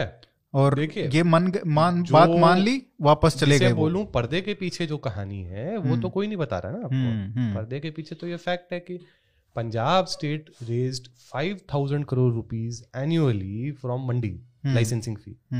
Would they allow such a system to be destroyed in the first place? आप ये सोचिए ना। I am not going to get into कि whether it was a good decision to take it back और not, but ये एक तथ्य है जो कोई नहीं बताता। और 5,000 करोड़ पंजाब के लिए बहुत है क्योंकि पंजाब का जीएसटी का ही 1800 कुछ आता है टोटल अर्निंग स्टेट की। आई थिंक बेयरली 15,000 करोड़ के आसपास है आज की तारीख में। इंडस्ट्रियल एक्टिविटी के नाम पे कुछ नहीं है अनफॉर्चुनेटली। और जो इतना गंदा खेल खेला है पंजाब के अंदर किसान आंदोलन के नाम पे कि इंडस्ट्रियल एक्टिविटी को लिटरली पलायन करवाएंगे लोग धरने देके। अडानी अंबानी के नाम पे रिलायंस के जो फ्रेश स्टोर्स होते हैं बंद हो गए। कितने स्टोर्स बंद हुए, कितने लाखों सिख लोग पर्टिकुलरली अनएम्प्लॉय हुए स्टेट के अंदर। आप ये सोचिए अडानी का ड्राई पोर्ट बंद करवा दिया इन्होंने, क्या फायदा वो पहुंच गया अनएम्प्लॉय। और फिर वो आप धमकी देते हैं कि जी हम अनएम्प्लॉयमेंट करने नहीं देंगे, तुम अनएम्प्लॉय नहीं करने देंगे लोगों को। आप कौन होते हो करने वाले? Are you the government? Extra government authority किसने दी है आपको? ये आपकी मांग है, आप लेजिटिमेटली इसको मांगिए, कोई दिक्कत नहीं है। You are not suppose to rise above the constitution and the state in any consequence ना। अगर आप इतना भी इस बात को रिस्पेक्ट करते हैं तो डेमोक्रेसी में रिस्पेक्ट है तो रखिए, अपनी इज्जत मत किरकिरी करवाइए रोज इस तरह। थोड़ा सा राजनीति पे बात कर लेते हैं आखिरी में, 1.5 घंटा हो गया है। देखिए ये 2007 और 2012 में पहली बार ऐसा हुआ जब एक पार्टी वापस सत्ता में थी और वापस जीत के आई। और उसके बाद 2017 में जो हशर हुआ और जो अभी 2021-22 में होने वाला है अकाली का, इतना गंदा फॉल। और उसके साइमल्टेनियसली आप राइज कर रहा है आम आदमी पार्टी का, रिप्लेस कर रहा है बेसिकली अकाली। एग्जैक्टली, आपने बहुत सही इसको पहचाना। अकाली का ऐसा क्या हुआ कि ये एक नई पार्टी आ जाती है और वहां पे मालवा में खासकर इनको रिप्लेस कर पा रही है। और अभी तो पंजाब में कांग्रेस को भी थोड़ा डेंट कर रही है। वो थोड़ा हो सकता है कि वो एक एंटी इनकम्बेंसी वाला फैक्टर आ जाता है, एक वो बात है। बट रिलीजियस फैक्टर वो कैसे रिप्लेस किया? अकाली को रिप्लेस करना मतलब बहुत बड़ी बात है। बिकॉज इसमें दो फैक्टर्स थे। एक तो जो ये पंथक एलिमेंट जिसे बोलते हैं वोट बैंक में, वो पूरा अकाली वो फ्रस्ट्रेट हो चुका है अकाली से, because they think they are not Sikh enough आज की तारीख में। एक न्यूज़पेपर की कटिंग में बताता हूँ आपको। अभी रिसेंट टाइम में पंजाबी पेपर था, जब क्या नाम था उसका मैं भूल गया, उसमें हेडलाइन आई थी जब ये हिमाचल में चिंतपूर्णी या कौन से मंदिर पहुंचे थे, नहीं मनसा देवी के मंदिर चंडीगढ़ के पास ही। अच्छा, सुखबीर बादल गए थे। अब ये देखिए हिंदू वोट इतना इंपॉर्टेंट हो गया कि सब टेम्पल रन खेलने लग गए सारे सिख नेता भी। किसी भी पार्टी सिख नेता क्या, केजरीवाल साहब टेम्पल रन खेल रहे पंजाब के अंदर ऑफ ऑल थिंग्स। तो जी वो हेडलाइन आई थी पेपर, वो लुधियाना के पास का ही है। बेगानी बाप नू भुल के बेगानी मां दे दरबार पहुंचा बात Sukhbir. This is the headline कि अपने बाप को भूल के दूसरी बेगानी मां के दरबार में पहुंच गया। हिंदुओं ने बहुत ज़बरदस्त विरोध किया था इसका लुधियाना के आसपास। लेकिन अब ये सुनिए कितनी मज़ेदार बात है, एक हिंदुओं का प्रोटेस्ट हो रहा है, एक सिखों का काउंटर प्रोटेस्ट हो रहा है साथ में कि इसको अरेस्ट ना किया जाए। हिंदू बोल रहे हैं इसको अरेस्ट करो। किसको? एडिटर को। हाँ, उसी स्थान पे खड़े होके प्रोटेस्ट हो रहे हैं दोनों तरफ से। This is what Punjab has been reduced. और सिर्फ अगर आप सोच रहे हैं गुरुद्वारों की बेअदबी हुई है, that's not the case at all. मंदिरों की भी हुई है बहुत ज्यादा, स्पेशली जो ये द्वाबा रीजन में जो है हुई है, बहुत केसेस निकल रहे हैं अभी, रोज एक आता है। खैर वो तो इलेक्शन के पहले बहुत लोग बोलते हैं तो ये सिनिसिज्म सबकी हो गई है कि ये तो होना ही है कहीं ना कहीं। लेकिन पॉलिटिक्स में अब आम आदमी पार्टी जो है उसको खालिस्तानी एलिमेंट्स भी सपोर्ट करते हैं कहीं ना कहीं, Khalistan sympathisers. I would say whether they are actively funding or not, but it is the same set of people who grievances उनको लगता है कि अकाली दल ने कोई ग्रीवेंस सेटल नहीं करवाए हैं, which is an irony because I think इस सेंटर केंद्र सरकार ने जितना सिखों के लिए किया है शायद किसी सरकार ने किया हो। किसी सरकार ने आज तक, मुझे नहीं पता, महामृत्युंजय जाप किसी एम्बेसी में कराए या किसी पब्लिक हाउस में ओपनली पब्लिक खर्चे पे करवाए हो। इन्होंने अखंड पाठ करवाए हैं बाकायदा एम्बेसीज में, राष्ट्रपति भवन में, प्राइम मिनिस्टर हाउस में। इतना दर्जा दिया है, स्टेट की वॉइस को उनकी वॉइस से मैच कराया है। इनके इंपॉर्टेंट गुरुओं के त्योहारों के जन्म साखियों के दिन, जन्म पर्वों को इन्होंने इतना ग्रैंड सेलिब्रेशन दिया है। तो ये चाहे आरएसएस हुआ, बीजेपी हुआ, ये मतलब आम हिंदू हुआ, वो तो अलग मानते नहीं ना। वही तो बात है, तो उनके लिए तो उनके गुरु नहीं है ना, वो हमारे गुरु भी उसमें भी लेकिन साजिश दिखती है। वो प्रॉब्लम वो है ना, ग्रीवियंस वाली बात आ गई ना। अब उनसे पूछो, हमेशा ही विक्टिमहुड खेलना है, that can never be sold. And this is where the problem starts कि people who are funded by the ISI have for the last 10-15 years been spreading this propaganda कि आरएसएस के लोगों ने 1984 में दंगे कराए थे दिल्ली के अंदर। आरएसएस के लोग इन्वॉल्व थे, अटल बिहारी वाजपेयी इन्वॉल्व थे, एलके अडवाणी इन्वॉल्व थे, जो कि मतलब सत्य को एकदम उल्टा कर देने वाली बात है। उल्टा क्या मतलब, ये तो सत्य से इतनी दूर है कि मतलब धरती से चंद्रमा जो बचा रहे थे उन्हीं को मतलब हाँ, वो कर रहे हो आप। 1984 के दंगे जिस तरह दिल्ली में हुए हैं, मतलब उसकी कहानियां जो हमने सुनी है, कोई बता भी नहीं सकता कि क्या देखा हमने और किस तरह लोगों ने, बिल्कुल आम आदमी ने आगे बढ़ के कई जगहों पर, बहुत लोगों ने, पर नहीं तो कोई बचने वाला था ही नहीं। एग्जैक्टली तो ये आम आदमी पार्टी का क्या ऐसा अपील है? तो Aam Aadmi party because it is getting supported, और ये इनके जो ग्राउंड लेवल पे जो कैंपेन्स होते हैं, आम आदमी पार्टी को इस समय इतनी पॉपुलैरिटी इसलिए मिली because it is seen as a विद्रोह की पार्टी। दिल्ली से विद्रोह करना है, ये सब दिल्ली के सेल आउट है। सिर्फ आम आदमी पार्टी है जो दिल्ली से विद्रोह कर सकती है, क्योंकि दिल्ली में बैठ के कर रही है। तो प्रॉब्लम अब ये हो रही है कि अब मैं मानता हूँ, लेकिन क्योंकि एक तो ये चौथा फ्रंट भी खुल गया, बीजेपी, अकाली दल, ये ढींढसा और ये सब का। एक तरफ कांग्रेस का है, अकाली बीएसपी है और आम आदमी पार्टी है। कहीं ना कहीं एक तरह से डेड हीट बन रही है। अब कौन कितनी मिस्टेक करता है इस समय, जैसे अभी कल परसों राघव चड्ढा जी के साथ जो बुरा हाल हुआ, उसके बाद मैं कहीं ना कहीं मानता हूँ थोड़े से कमजोर पड़े वो। टिकट डिस्ट्रीब्यूशन को लेके जो नाराजगी फैली है वो उनको भारी पड़ सकती है if they don't arrest it right now. और वो सीएम फेस नहीं डिक्लेयर करेंगे तो भी दिक्कत होने वाली है। वो ना भी करें तो शायद उनको फर्क ना पड़े, क्योंकि अकाली दल जो before till the Badals to control of the party, Akali Dal essentially was a party जो जिसमें कोई सीएम फेस होता ही नहीं था। वो कंसेंसस से बनाते थे, लेकिन वो रिलीजियस एस्पेक्ट आपके साथ नहीं है। अब वो आप अपने आप को एक तरह से पंथक पार्टी दिखाती है इफेक्टिवली, लेकिन अब वो भी टेंपल रन खेलने लग गए।